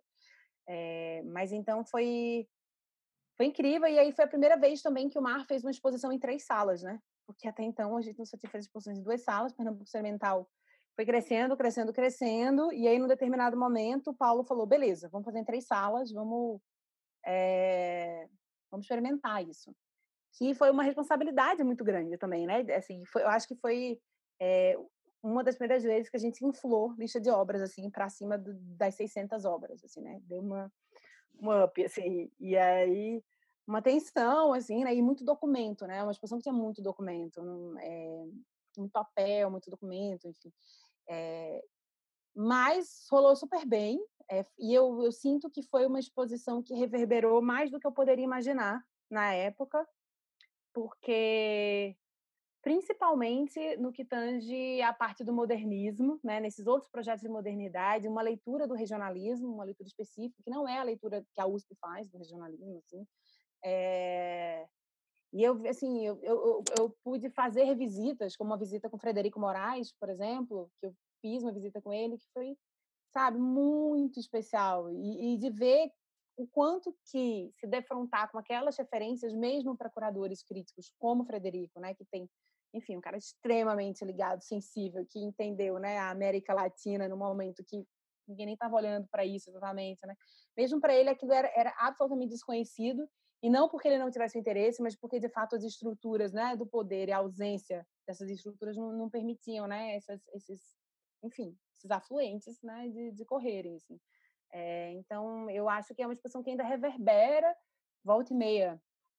Eu recebo assim, feedback, gente que viu, tal, pessoas que passaram a pesquisar, é, questões específicas de Pernambuco do Nordeste a partir dela. Assim. E, e, e aí, sim, aí você falou de, desse salto, né, de Pernambuco Experimental para Nordeste.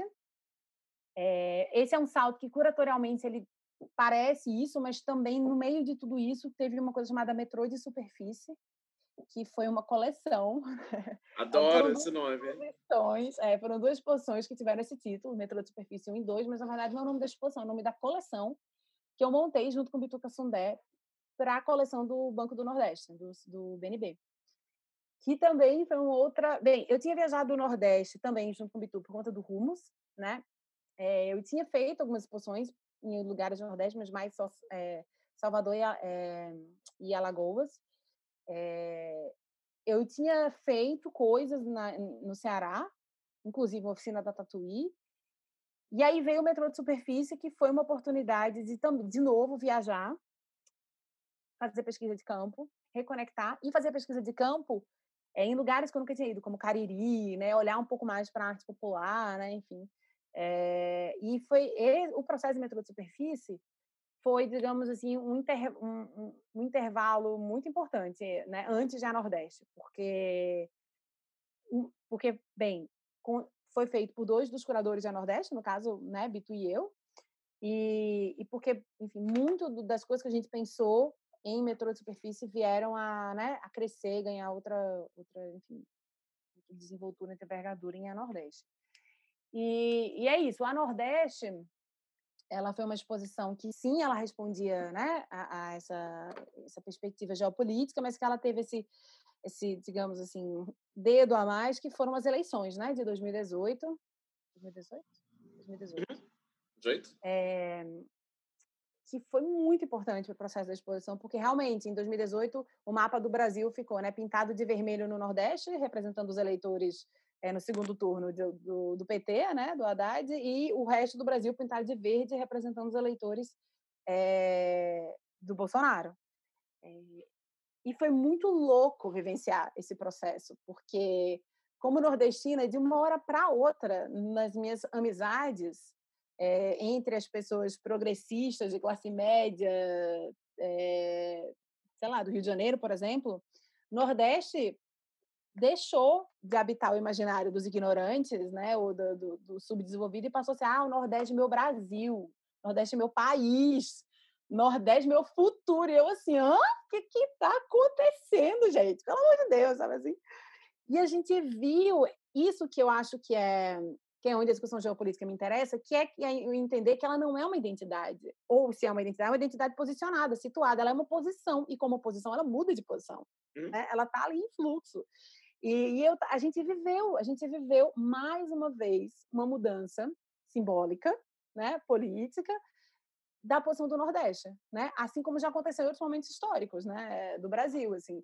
Então, essa ideia de pensar o Nordeste como posição e, na verdade, pensar, é, a ideia de posicionalidade foi um pouco o que nos guiou. Então, por isso a crase, né, a Nordeste, para indicar o Nordeste enquanto posição, não enquanto ponto cardeal, né, que é fixo, né, mas enquanto uma posição ali que está em mudança.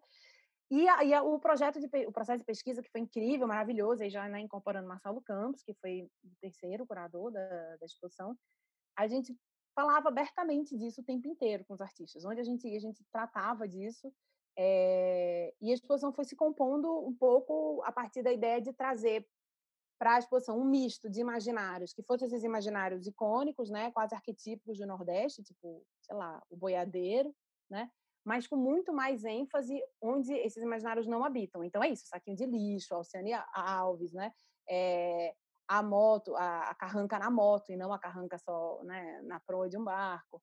É, esses, esses desejos foram aparecendo com muita intensidade e, é, e aí foi isso. Desde a Tatuí, eu acho massa a ideia de imersão. Assim, processos imersivos, sejam eles no tempo, semanticamente, no espaço, ou num texto gigante que de vinte e cinco páginas que não acaba nunca, tipo que eu estava falando, eu acho que eu curto, entendeu? Essa, essa, essa, esse registro do imersivo com, a, com, com o que ele tem de excessivo, com o que ele tem de totalmente antieconômico e, às vezes, assim, contraproducente no, quando a gente pensa na produtividade, né, digamos assim, o mínimo necessário para uma coisa acontecer, né, para ser produtiva, assim, é contraproducente nesse sentido, porque sobra, que, enfim, é, então, super me interessa, e é, eu acho que ela foi se fazendo pela, pela necessidade, pelo desejo de agregar mais gente, mais coisas, sabe? Eu acho que, eu acho que isso também vai se dando, ela não é tão programado assim, a gente quando começa, até porque quando você convence alguém a fazer uma exposição, quando a gente é curador independente, principalmente, se você disser que a exposição vai ter duzentas, trezentas, quatrocentas obras, a pessoa não vai comprar o seu projeto. Entendeu? Você sabe disso. Então, você tem que dizer que vai ter cento e cinquenta. E, às vezes, você está acreditando. cento e cinquenta é um pouco, né? Você tem que dizer é, que é cento e cinquenta, tá? Exato. E, e, e, realmente, às vezes, quando a gente fala, não, vamos fazer, vai ser mais enxuta, não sei o quê, a gente não vai ter tanto orçamento, vamos fazer assim. Mas no processo da coisa, porque o desejo, o desejo é o desejo, entendeu? O desejo não tem como.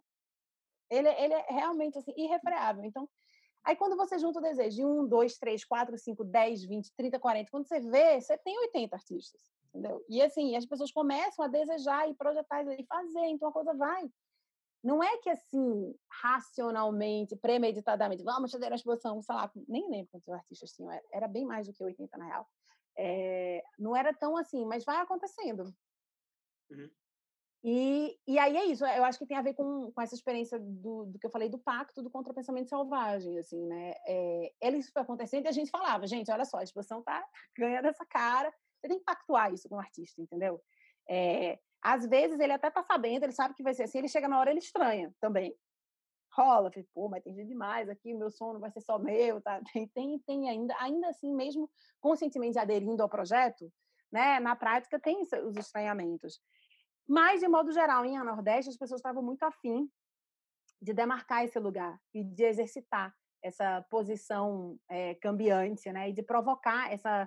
É, o imaginário que foi excitado por essa, pelo processo eleitoral, né? de, se, de se inscrever naquele momento histórico. Então, então eu acho que, diante de, desse panorama, né? desse plano de fundo, é, o excesso foi especialmente bem-vindo, sabe? É, foi acolhido com uma especial gentileza da parte do, dos artistas todos que participaram.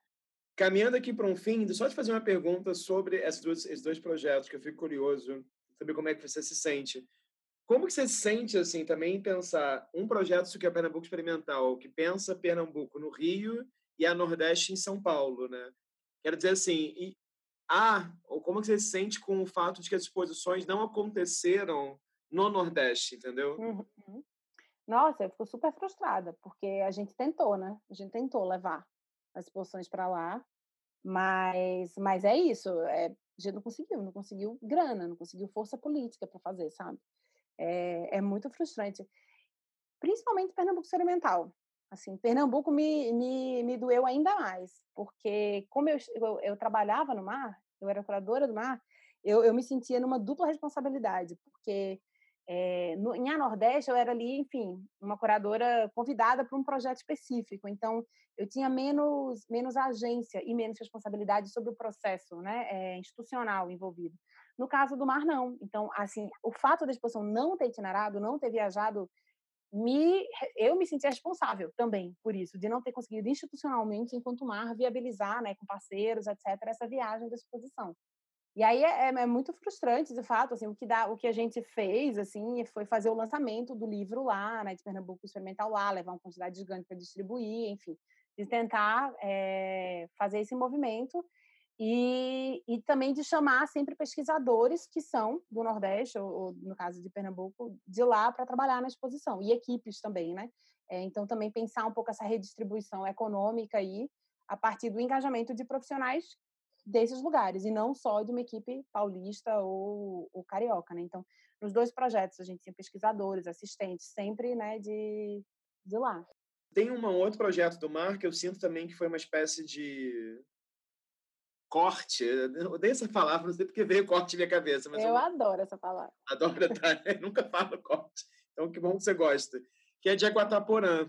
E eu sinto uhum. também que Jaguataporã te levou para um outro lugar que eu acho muito interessante, né? Assim, de pensar a produção de, de arte, a produção de imagem de diferentes povos originários, no caso de Jaguataporã, baseado no Rio de Janeiro, no estado do Rio de Janeiro, né? Se eu me lembro corretamente. Sim, sim. E isso eu tenho a impressão, se me corrija se eu falar alguma bobagem, que também te levou a um interesse que não me aparecia nos seus outros projetos anteriores por essa produção de povos originários, também por isso Jader Isbell vai chamar de é, arte indígena contemporânea, né? A I C. Uhum, eu queria que você falasse um pouco da experiência e de como que isso te leva para algo como a sua tese de doutorado que gira em torno disso, publicações de textos.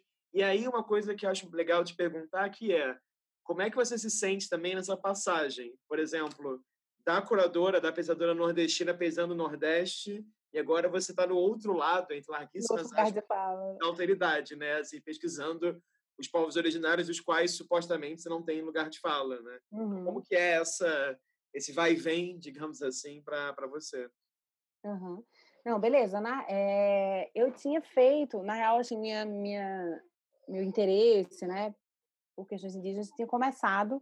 Em dois mil e oito, é, eu participei de um projeto chamado Macunaíma Coloral, um projeto é, idealizado por Clarice Hoffmann e Lorival Cuquinha, que gerou, é, que foi um projeto, enfim, envolvendo comunidades indígenas e quilombolas, é, um, um programa de oficinas e processos de formação em audiovisual, que acabou gerando obras é, coletivas de cada participante da oficina e que gerou uma exposição. Na verdade, gerou duas exposições. É, e foi a primeira vez que eu fui numa aldeia, assim. É, foi a primeira vez que eu me aproximei, de fato, desse universo. E eu fiz, junto com eles, a curadoria do projeto, escrevi, enfim. Então, desde lá, é, eu sempre fiquei muito atenta, mas, de fato, nunca tinha encontrado um espaço é, no mar. Desde o início, eu tentava. Né? Tanto que, enfim, eu tinha feito disciplina com viveiros, eu contei um pouco a história do contrapensamento selvagem, né? Que já dialogava com essas referências. É, isso sempre foi uma coisa muito forte, assim. É, em mim, mas eu nunca tinha encontrado espaço, assim, num, enfim, a agenda e os interesses eram, né, tinha outras urgências naquele momento. As exposições do Terceiro Andar do Mar, né, é, elas têm, elas sempre tiveram um, um, uma vocação iconográfica, né, mesmo, principalmente as exposições que o Paulo curou, né, Leopoldina, Rio Setecentista, você tem ali uma, uma pesquisa em arquivo, né, uma, uma, uma leitura da história como sendo produção material, arquivística, né, de cultura material de algum jeito, recontada dessa maneira, é, que acaba é, trazendo um caráter iconográfico muito forte para a exposição. E, e Diago Ataporã queria evitar isso, assim, é, muito claramente. E a, a, a, o aporte de Bessas, da Ribamar Bessa, Pablo Lafuente e Sandra Benites na curadoria, né, que foram as três pessoas que eu convidei, foi muito importante para que isso fosse viável, né? É, primeiro porque Bessa é um grande pesquisador de história indígena do Rio de Janeiro, assim, ele já tinha feito exposições e publicações sobre isso, é, cursos, etcétera. Então, a gente, de alguma maneira, por conta dele, De, não precisou fazer é, um beabá de pesquisa arquivística, sabe, digamos é. assim, é, porque ele já tinha feito. Então, isso, não ter feito isso minimizou o desejo curatorial de mostrar o que fez. Sabe o que você está falando, assim, tipo, ah, fez tanta pesquisa, não mostrou? Às vezes é isso, você faz tanta pesquisa para chegar em um lugar que você tem dificuldade de abrir mão da pesquisa na exposição, né? E no caso de uma história indígena, se a gente tivesse feito uma... Eu tenho certeza que se a gente tivesse dedicado um ano inteiro a pesquisar em arquivo, a exposição ia ser toda arquivística, iconográfica e tal. Então, eu acho que a presença de Bessa e essa experiência mais encarnada dessa história, e ele, inclusive de uma larga pesquisa em arquivo, que ele fez de vários projetos, foi muito crucial. É... Depois, a presença de Pablo Lafuente, que é um curador que, metodologicamente... É, muito interessado em processos de colaboração. Assim, eu acho que até Diago Atá ele nunca tinha vivenciado um processo de colaboração é, tão delongado, tão complexo, mas ele era absolutamente interessado e muito preocupado e, e muito assim, é, com muita experiência no questionamento das representatividades, dos lugares de fala, etcétera. Então, é, foi fundamental, né, tê-lo nessa, nessa interlocução, para que a gente conseguisse, eu e ele, que éramos, digamos assim, os dois curadores, né, vindos do mundo da curadoria, é, pudéssemos é, juntos problematizar isso, né, junto com Bessa e, e Sandra. E Sandra, que, enfim, é essa pessoa incrível, maravilhosa, que é que deu a exposição é, para além dessa discussão do lugar de fala, que eu acho que, assim, isso é tanto quanto óbvio, não preciso falar aqui, mas eu acho que ela trouxe para a dimensão metodológica Uma, uma maturidade da escuta, né, que é que foi assim um pouco o que norteou, né, a, a exposição, assim, porque quando a gente começou a fazer de Avatar, a gente não sabia o que fazer. A gente sabia o que a gente não queria fazer e a gente sabia que não queria fazer uma exposição iconográfica, né, é, ponto, basicamente isso. E que, e que não queria falar de, né, do índio do passado. Então era isso. Agora o que a, o que a gente ia fazer a gente não sabia. Então a gente é, abriu para essas conversas públicas, que eram discussões, muitas delas quase intermináveis, sobre, genericamente sobre as relações entre, né, culturas indígenas, povos indígenas, museus, arte e tal. E esse que foi um processo de escuta, que foi parte público, mas também parte em rodas menores, mais privados, né, com reuniões com pessoas, é, grupos menores, foi, foi, foi nesse processo de escuta que Diago Atá foi desenhado, assim, sabe? Por, pela, pela participação dessas várias pessoas que estavam envolvidas. Na época, né, no meio da elaboração de Diago Atá, é, Evandro Salles, que se tornou o próximo diretor do Mar, chegou, e eu me lembro que ele falava, ele sempre brincava comigo, Ele falava, ah, reunião infinita de Clarissa Diniz, porque ele, eu sempre estava em reunião de Jaguataporã, tipo, nunca acabava. E era muito maravilhoso, porque a nossa sala lá da curadoria sempre estava com um monte de gente, assim, era assim, uma conversa levava, levava a outra, e era muita gente, era habitado por muita gente. Então, é, e esse, essa confiança na escuta, né, a gente não sabia onde é que ia dar, mas a gente confiava que ia dar. Se Sandra não fosse essa pessoa que confia nessa escuta, dificilmente isso ter acontecido, porque como ela era a curadora indígena, ela era um pouco a baliza, né, o termômetro disso, assim. E, e o fato de ela ser, enfim, né, subjetivamente essa pessoa, é, foi incrível, porque foi o que sustentou a peteca da escuta até a reta final, assim. Ela foi uma exposição que ela, na montagem, a gente não, não eu, como curadora, não tinha visto todos os vídeos, porque estavam chegando, assim, em cima da hora, porque, a gente, porque o processo de escuta engendrou, na, na época, o que foi o maior processo de comissionamento do M A R, é, que foi, enfim, vamos produzir tudo, vamos, enfim, é, já que a gente não sabe o que fazer, a gente vai devolver a pergunta para todo mundo que quer participar e vai todo mundo pensar junto e criar coisas para fazer a exposição. Então, foi um processo de criação de presenças, e eu, eu gosto de usar esse nome, presenças, porque não eram obras, não necessariamente documentos, não necessariamente arquivos, nem, sabe? Eram presenças, podia ser desde uma, sei lá, uma gamela, um pilão, uma obra, uma instalação, uma performance, um vídeo, um documento, um texto, sabe, uma, um áudio. Então, eram presenças, e eu também não gosto da ideia de artistas, eram, eu, a gente costumava usar a ideia de participantes, eram participantes, porque alguns eram artistas, outros não. E como a exposição não tinha como notar a ideia de arte indígena, mas a ideia de memória e história, né, dessa, dessas experiências de, de, de, enfim, indígenas no estado do Rio de Janeiro, é, ser ou não artista não era exatamente um, né, uma, uma questão tão importante para a gente. É, então, é isso. A gente, é, é, mas isso tudo foram, foram entendimentos do processo. Assim. Quando a gente começou, a gente não, não sabia exatamente, né, que, que ia ser isso. Assim. Isso foi acontecendo. E muito nessa confiança, né, é, dos métodos, da colaboração, da confiança do outro, né, e nessa fé radical na, na escuta, de que a escuta, né, de que essa troca ia nos conduzir para algum lugar, assim.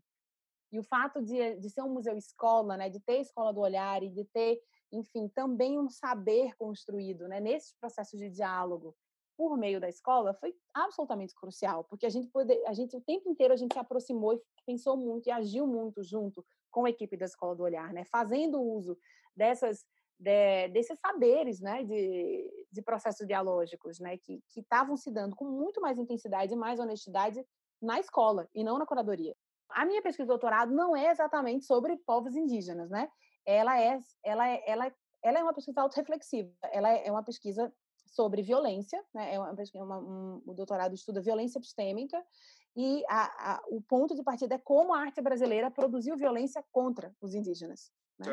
Então, ela é, na real, é, claro, surgida nesse profundo diálogo e aprendizado com não só é, culturas, histórias, assim, genericamente falando, indígenas, mas num diálogo muito real, concreto, com pessoas que eu conheço, artistas com quem eu colaboro, gente com quem eu troco, com quem eu leio, que são também indígenas, né? Então, ela tem esse dado, mas ela é uma pesquisa que olha para o outro lado, né, da, da relação. Ela é uma pesquisa sobre branquitude, basicamente. É uma pesquisa sobre, sobre né, processos de violência criados pelo lado de quem esteve historicamente representando, né, esses, esses povos. E não... Então, é... eu, eu vou te falar que é uma experiência nova de lugar de fala, sem dúvida, mas é também uma experiência nova de lugar de fala, porque tem ali um, um, um processo que é preciso desconstruir, né? E que me constitui, né? Então, assim, é, uma, é um processo de desconstrução, assim, de algum jeito fazer essa pesquisa é muito autorreflexivo. Então, é na medida que eu estou ali tentando desconstruir alguns preceitos do âmbito da história da arte e tal, na real, o que eu estou fazendo é me desconstruindo, assim, né? Me, meus paradigmas, né? Assim, enquanto curadora, enquanto, enfim, a pessoa que escreve, pensa também arte no Brasil. Então, eu acho que eu não tenho tanto esse estranhamento de, né, de estar pesquisando o indígena, porque, de fato, é, esse, é, não é sobre indígenas, sim, é sobre essa relação e, e esse lado da, dela.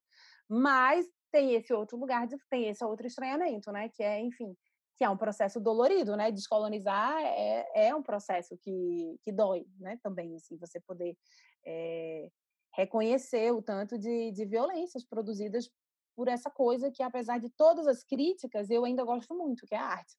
Sabe assim?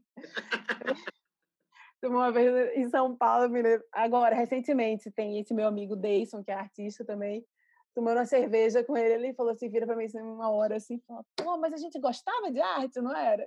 Assim, você lembra dessa época quando a gente gostava de arte? Aí eu falei, cara, sabe o que eu acho que eu ainda gosto? Como é que você se sente, Clarissa, com essa passagem do tempo também, de agora que você já tem um percurso aí no campo da curadoria, vai, de mais dez anos, quinze talvez, pegar o registro geral. E agora a Clarissa, vai parecer meio terapia barata isso, a Clarissa que é. Lá na graduação estava falando com os artistas de minha geração acima, digamos assim, agora você está via internet presencialmente lidando com artistas muito jovens, né? Então como é que está nesse outro momento da vida, nesse outro momento de, sei lá, que as pessoas te olham também e pensam, nossa, vamos ter aqui uma sessão com a Clarissa, que é curadora, sabe? Também tem às vezes esse medo dessa, sim, que é. O curador, entre aspas, vai retornar, enfim, como é que você lida com essa passagem do tempo, né? Uhum.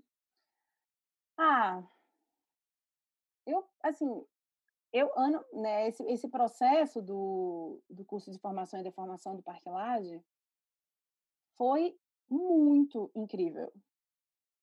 Assim, é, ele tinha, eu acho que tudo para ser um processo... de fato, disso que você está falando, assim, de um, uma, uma ideia de formação meio como clínica, que você tem aquele curador mais velho que vai lá e dá uns tapas no trabalho, fala, é, sabe, assim. Tinha tudo para ser isso, mas a gente não queria de jeito nenhum que ele fosse isso. Quando eu digo a gente, é Ulisses Carrilho, eu e Gleice Heitor, que era na época coordenadora pedagógica da escola.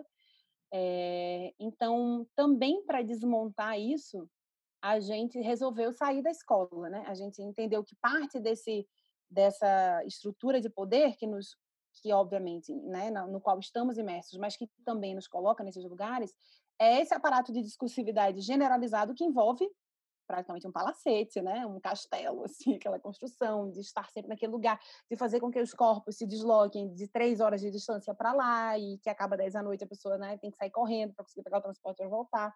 Então, a gente se, se dispôs a, a inverter esse processo e o que aconteceu foi que, na real, era a gente que ia às casas dos, dos alunos, assim, dos participantes, né, do curso. É, ou a gente ia às casas ou onde eles quiserem, quisessem que fosse. Assim, já teve, em bar, teve na rua, teve no bar, enfim, teve situações diversas. Assim. É, mas qual que era a ideia? Era um pouco desmontar essa estrutura de apresentação de portfólio, sabe assim? Projetou, abre o portfólio, discute, analisa, desmontar essa estrutura e, de um, de um lado, provocativamente, né, é, sugerir aos artistas que pensassem outras formas de falar de seus trabalhos, que não necessariamente a partir de um portfólio, de um projeto. Então, a gente, sei lá, Gabriel Martinho fez uma expedição sonora com a gente pela, pelo centro da cidade, sabe? Enfim, outras, outras portas de entrada, né, para o universo de cada um. E outra parte disso era que, então, a gente não precisava ficar na E A V e a gente não precisava, enfim, performar, né, fazer essa mise-en-scène curatorial, e que isso incluía também a gente ir até a casa das pessoas, que, no final, foi o que mais aconteceu. A gente ia para casa, para a galera. Enfim, a gente foi para vários lugares. É... E, e eu acho que isso, de fato, mudou muito, porque, assim, quando, sei lá... Para ir para a Seropédica, que é a três horas e pouco do Rio, sabe? Foi todo mundo de ônibus, se perder na central, ficar lá esperando um ao outro e ficar três horas e vinte para chegar, pegando três ônibus, enfim.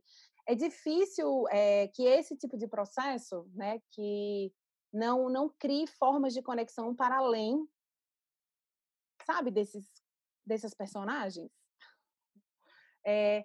Só que, de fato, a gente sabe muito bem disso, digamos assim, dentro da nossa geração. Porque quando, né, quando você, é isso, cresce com um artista, ou tá ali o tempo inteiro com ele, namora com, né, com alguém, não sei o quê, briga, é amigo, enfim, viaja, você, você consegue viver isso na sua geração de uma maneira mais clara. Mas, realmente, intergeracionalmente, se, se a gente não consegue encontrar situações, né, para que, para que essas... para que essas experiências de aproximação se deem outra chave que não essa, dessa mise-en-scène, né, do... do curador que chega, do artista que apresenta o portfólio, é, fica mais difícil, né? Fica realmente, a gente, a gente ficcionaliza a ideia de inacessibilidade, de poder, que existem, né? Não estou negando que existem, mas que estão longe de, ser, de serem capazes de, de dar conta do que é a experiência de troca, de interlocução, né? entre, entre pessoas que estão a fim de se conhecer, independente de são curadores ou artistas, enfim. Então, é, essa experiência da E A V, por ter sido assim, é, ela foi muito generosa, né? Acho que com todos que participaram, assim, não só comigo, mas certamente comigo, talvez, eu, pelo menos eu posso falar por mim, porque ela conseguiu me ajudar a desconstruir esse lugar, sabe? Eu não precisava é, estar nesse lugar e, ao mesmo tempo, eu me vi ocupando outro lugar que eu tinha, assim, já feito na vida, que é essa ideia da professora, né? Isso tudo rolou com esse grupo de artistas incríveis, super afiados na escuta e no desejo de se conhecer, que foram cada vez mais curtindo conhecer uns aos outros, e, e também porque esses preconceitos, né, essas construções que eu estou falando em relação a mim, rolavam entre uns em relação aos outros também, né, claro, é, enfim. Então foi maravilhoso poder ir desconstruindo isso como uma coletividade, e o processo final do que seria a exposição de conclusão de curso, né, que, foi, que se chamou Estopim em Segredo, foi um processo curatorial, é, também muito experimental, que foi o que a gente chamou de Tinder, que é também uma coisa que a gente está, enfim, investigando agora no Pivô, que é um processo de, usando a lógica do Tinder, de, de criar os matches, que, né, na verdade, assim, os artistas é, criaram matches entre eles, né, cada um, enfim, escolheu, era bem simples, assim, você colocava num papelzinho o nome de cinco outros artistas com os quais você tinha se identificado ao longo do ano de convivência, tal, e aí a gente cruzou todos os dados, encontrou os matches e formamos cinco grupos que se tornaram os cortes, aí a palavra corte, que você não gosta, é, e cinco cortes de Estopim em Segredo, que eram cinco cortes de uma única exposição, mas que a cada corte ela meio que se transformava e ia virando outras coisas, e ela teve uma abertura e um encerramento coletivos, uma obra feita por vinte e cinco pessoas conjuntamente, assim, um negócio inacreditável, mas que para mim era muito o cheiro da Tatuí. Tipo, era a mesma coisa, só que totalmente diferente, eu com outro lugar, as outras pessoas, mas no fundo, o processo imersivo, o processo de, ah, vamos investigar, vamos ver o que que dá isso, vamos sustentar até a reta final, até o máximo que der em definição, isso é um espírito Tatuí, assim, isso era uma coisa, isso era aquilo, assim. É, então, eu me senti muito em casa, sabe? E, e isso foi muito especial. E me senti exercendo, praticando com muito amor é, e com muita reciprocidade, eu acho, também. O que eu acho que eu mais sei fazer, que eu mais curto fazer, que é a interlocução, que é conversar, sabe? Trocar ideia, porque eu acho que curadoria meio que é isso, sabe? Assim, é, é esse processo de interlocução. E, então, cara, foi incrível. Foi incrível, e eu posso dizer que quinze anos depois, vou te falar que eu até me senti mais jovem. Não, não mais jovem do que eu era quinze anos atrás, mas mais jovem do que eu era três anos antes, no mar. Porque eu acho que quando eu saí do mar, eu estava me sentindo velha. E, e assim, porque eu acho que o processo institucional, enfim, não sei se no mundo inteiro, mas no Brasil ele é tão desgastante, porque é tão precário, né? E tudo tão difícil, que eu estava, enfim, ah, querendo dar uma pausa nisso tudo, e fazer o doutorado e tal. Então, é muito doido. Dois anos depois, eu estava me sentindo mais jovem do que dois anos antes, assim, né?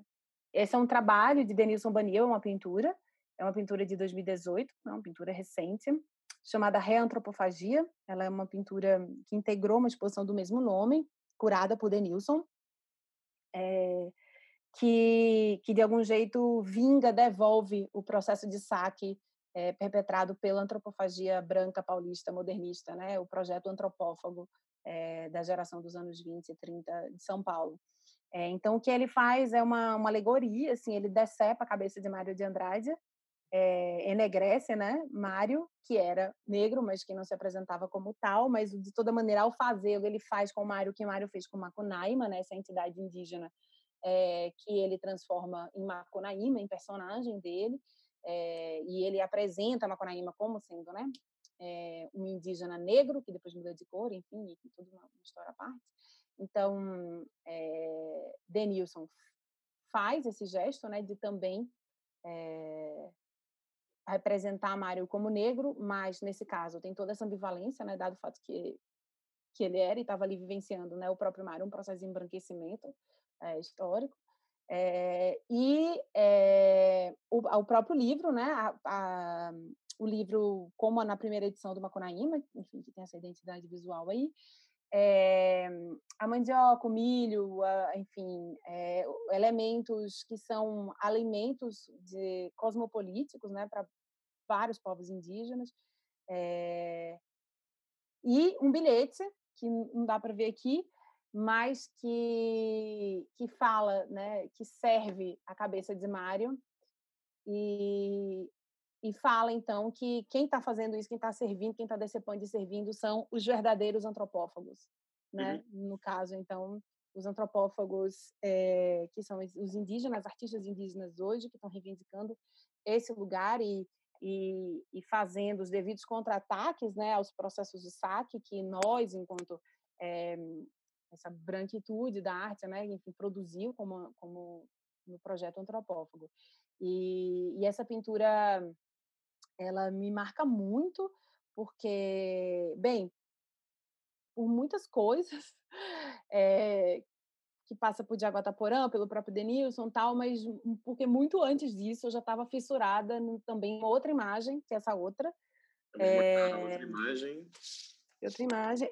Sobre a qual eu já tinha escrito em dois mil e doze, eu acho, eu escrevi um texto sobre essa imagem, a partir de uma provocação de Ricardo Basbaum, na U E R J, quando eu fazia mestrado, que ele falou, ah, e essa imagem aí? Não foi dois mil e doze, não, gente, foi dois mil e onze, eu acho. Foi dois mil e onze, né? Dilma assumiu em dois mil e onze, acho que é, dois mil e onze. É... Que, enfim, é a visita, né, de Obama ao Brasil pela primeira vez. É... Na, na história dessas relações diplomáticas entre Brasil e Estados Unidos, a, pela primeira vez não, não era o presidente, né, a presidenta, no caso brasileira, que ia aos Estados Unidos, mas o presidente americano, que, norte-americano, que veio ao país, né, então invertendo ali os polos das relações diplomáticas, era por isso um momento muito simbólico. É, Dilma faz essa, né, convoca, enfim, articula essa viagem, e ela tinha como objetivo diplomático o apoio dos Estados Unidos a candidatura do Brasil, uma cadeira permanente no Conselho de Segurança da ONU, é, coisa que até hoje não, não rolou, né? Ela era, era o principal objetivo diplomático. E no seio dessa visita, é, Dilma organiza no Palácio é, uma exposição em homenagem às mulheres artistas, era, era o mês, né, da, maio, março, mês das mulheres, e, e traz o Abaporu, que não é mais brasileiro, né, em termos de propriedade, para, de algum jeito, É, legitimar o discurso de Dilma, de, de, de, o argumento dela em relação à candidatura do Brasil a uma conselho, a cadeira no, no Conselho de Segurança da ONU, que, assim, né, resumindo aqui, em, muito toscamente, é que o Brasil é um país harmonioso, notadamente de paz, que não tem guerra, né, nem interna, nem com seus vizinhos há não sei quanto tempo, e, e a prova disso é essa pintura, o Abaporu, a ideia de antropofagia, né, é, e a ideia de que nós conseguimos é, nos relacionar com o outro, nos tornando um, um, uma entidade harmoniosa. E eu estava num encontro em dois mil e... Hum, deixa eu pensar aqui. Em dois mil e dezessete, eu acho, no Instituto Goethe, em São Paulo, num encontro organizado por Ailton Krenak, Sueli Ronick e Pablo Lafuente, que reuniu artistas e curadores, e, enfim, sociólogos, antropólogos, indígenas e não indígenas, é, para pensar as relações, né, das, da, da arte indígena com artes não indígenas, enfim, brancas e, enfim, ocidentais. É, e nesse encontro eu vi, né, é, Denilson Banil e Jader Esbel nessa mesa, enfim, era uma mesa, é, dizerem, É, num tom de, de ameaça, de vingança, que a partir de agora, desse momento histórico, de então, os verdadeiros antropófagos tinham chegado, que eram eles, e que eles iam regurgitar a porra toda da antropofagia, né? Leia-se movimento antropófago paulista, etcétera. É, e que, se fosse preciso, eles iam desenhar para a gente entender. Então, um ano depois, vem essa pintura e... E eu me sinto diante de um desses muitos desenhos que estão sendo feitos o tempo inteiro para nos ajudar a entender, né? Que, que, que reivindicação é essa, é, que pede por, um, por uma reparação, né? É, das nossas práticas constantes até os dias de hoje. Então, por isso eu escolhi essas, essas duas imagens, porque eu acho que elas engendram problemas, é, em que eu me encontro assim... Tô, tô, tô, sei lá, até, até acima da cabeça enfiada nessa problemática, é, por todos os lados, e, enfim, ela também me, me alimenta e me nutre bastante, assim. Clarissa, antes, antes da gente se despedir, temos a nossa pergunta surpresa, o último momento aqui. Ah, é? Tem uma pergunta surpresa? É, tem só isso, antes que a gente... Mas também... é surpresa para você também? Não, para você. Melhor sei lá, né? Achei que tivesse alguém que tivesse enviado. Um saco, eu pego e faço a pergunta. Qual, qual que você acha que é o aspecto mais difícil do ser curadora? Eu vou, vou, vou tentar explicar a pergunta. O que, que você encontra mais dificuldade no seu ser curadora, entendeu? Qual, qual que é o, o hum. lado do, desse fazer que você acha que é o mais difícil para você? Hum.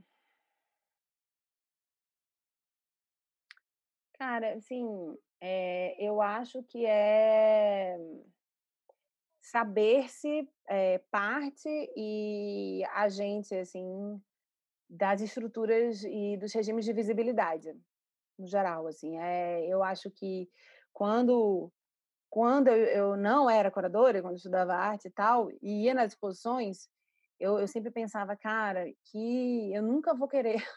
Eu nunca vou querer ser essa pessoa que define o que é que o outro vai ver, sabe? É, é claro que sendo curador, e não só sendo curadora, sendo gente no mundo, né, a gente vai aprendendo que é, existem muitas formas de ver e é sempre possível subverter os próprios regimes de visibilidade, né? É, dar a volta neles, né? Mas, ainda assim, eles têm muita força, né? Eles produzem poder, eles operam esse poder. É, então, é, eu acho que o mais difícil para mim é, é habitar esse lugar de, de produzir e desproduzir, né? Visibilidades, assim. É, eu acho muito, é, é realmente muito difícil. É, é, acho que a gente sempre fica com a sensação de fracasso, né? Nesse âmbito, porque a gente fica, podia ser outra coisa ou outra, enfim. É, Então, por isso, eu acho que assim, o modo como eu lido com isso, com a responsabilidade, o desafio, né? E, e até a perversidade de, de estar nesse lugar, é, é de, sei lá, acreditar muito naquilo que eu estou tornando visível, né? Que eu estou ajudando a, a tornar visível. É, então, eu acho que uma certa... Né, trabalhar com muita convicção, né? De alguma maneira, não com a certeza de que aquilo é algum tipo de verdade, mas com muita convicção do que a gente está fazendo, é, que passa por um desejo, passa por um engajamento muito completo, né, das nossas vidas com cada uma dessas, é, dessas curadorias, é, é um jeito, assim, que eu encontro de lidar com, com esse lugar, né, com esse lugar de poder, assim, e apaziguar um pouquinho em mim mesma, né, essa, esse incômodo, porque, porque é realmente muito difícil quando você sabe absolutamente que uma determinada obra, um determinado artista, um determinado, sei lá, documento, alguma coisa, poderia estar na exposição, poderia, mas não está. E não está por milhares de motivos, mas o fato é que não está. Né? E, e isso é super, super duro, assim. Clarissa, eu te agradeço um monte. É... Não vou ficar rasgando cedo aqui para você, mas sabe que te admiro muito e fico muito curioso Sim. com os seus próximos passos e viagens e... E, enfim, e, e crises também nesse lugar de, de visibilidade e textos, e a tese, e curadorias e não curadorias, enfim. Eu acho muito bacana ver uma trajetória tão múltipla, assim, e acho muito bacana também ver seu caráter, é, essa sua inquietude em relação ao mundo, né? Esse desejo de produzir, claro, às vezes capitalisticamente, porque é parte do nosso fazer também, é parte uhum. do mundo, às vezes existencialmente, numa troca, etcétera Então, só te desejo melhor e te agradeço aí pelo seu tempo nessa nossa conversa. Está entrando Obrigada. Na meia-noite nesse momento, está mudando até o dia, enfim. Eu queria agradecer. Obrigada, Rafa. Obrigada demais. Obrigada aí pela escuta, pelo desejo de conversa. Só faltou a cerveja. A gente arruma depois. A gente arruma depois. Em dois mil e cinquenta, bom, quando acabar a pandemia, a gente toma essa cerveja. Meu Deus, não! Tá mais viva. Bom, para quem assistiu até aqui, agradeço muito a presença. A gente teve essa entrevista agora com a Clarissa Diniz. Caso você não tenha visto outros vídeos desse canal, clique à vontade, veja à vontade. São várias entrevistas com vários curadores e curadoras desse país tão grande, tão doido, como todo país é, que é o Brasil. Então, enfim, obrigado pela sua presença e até a próxima.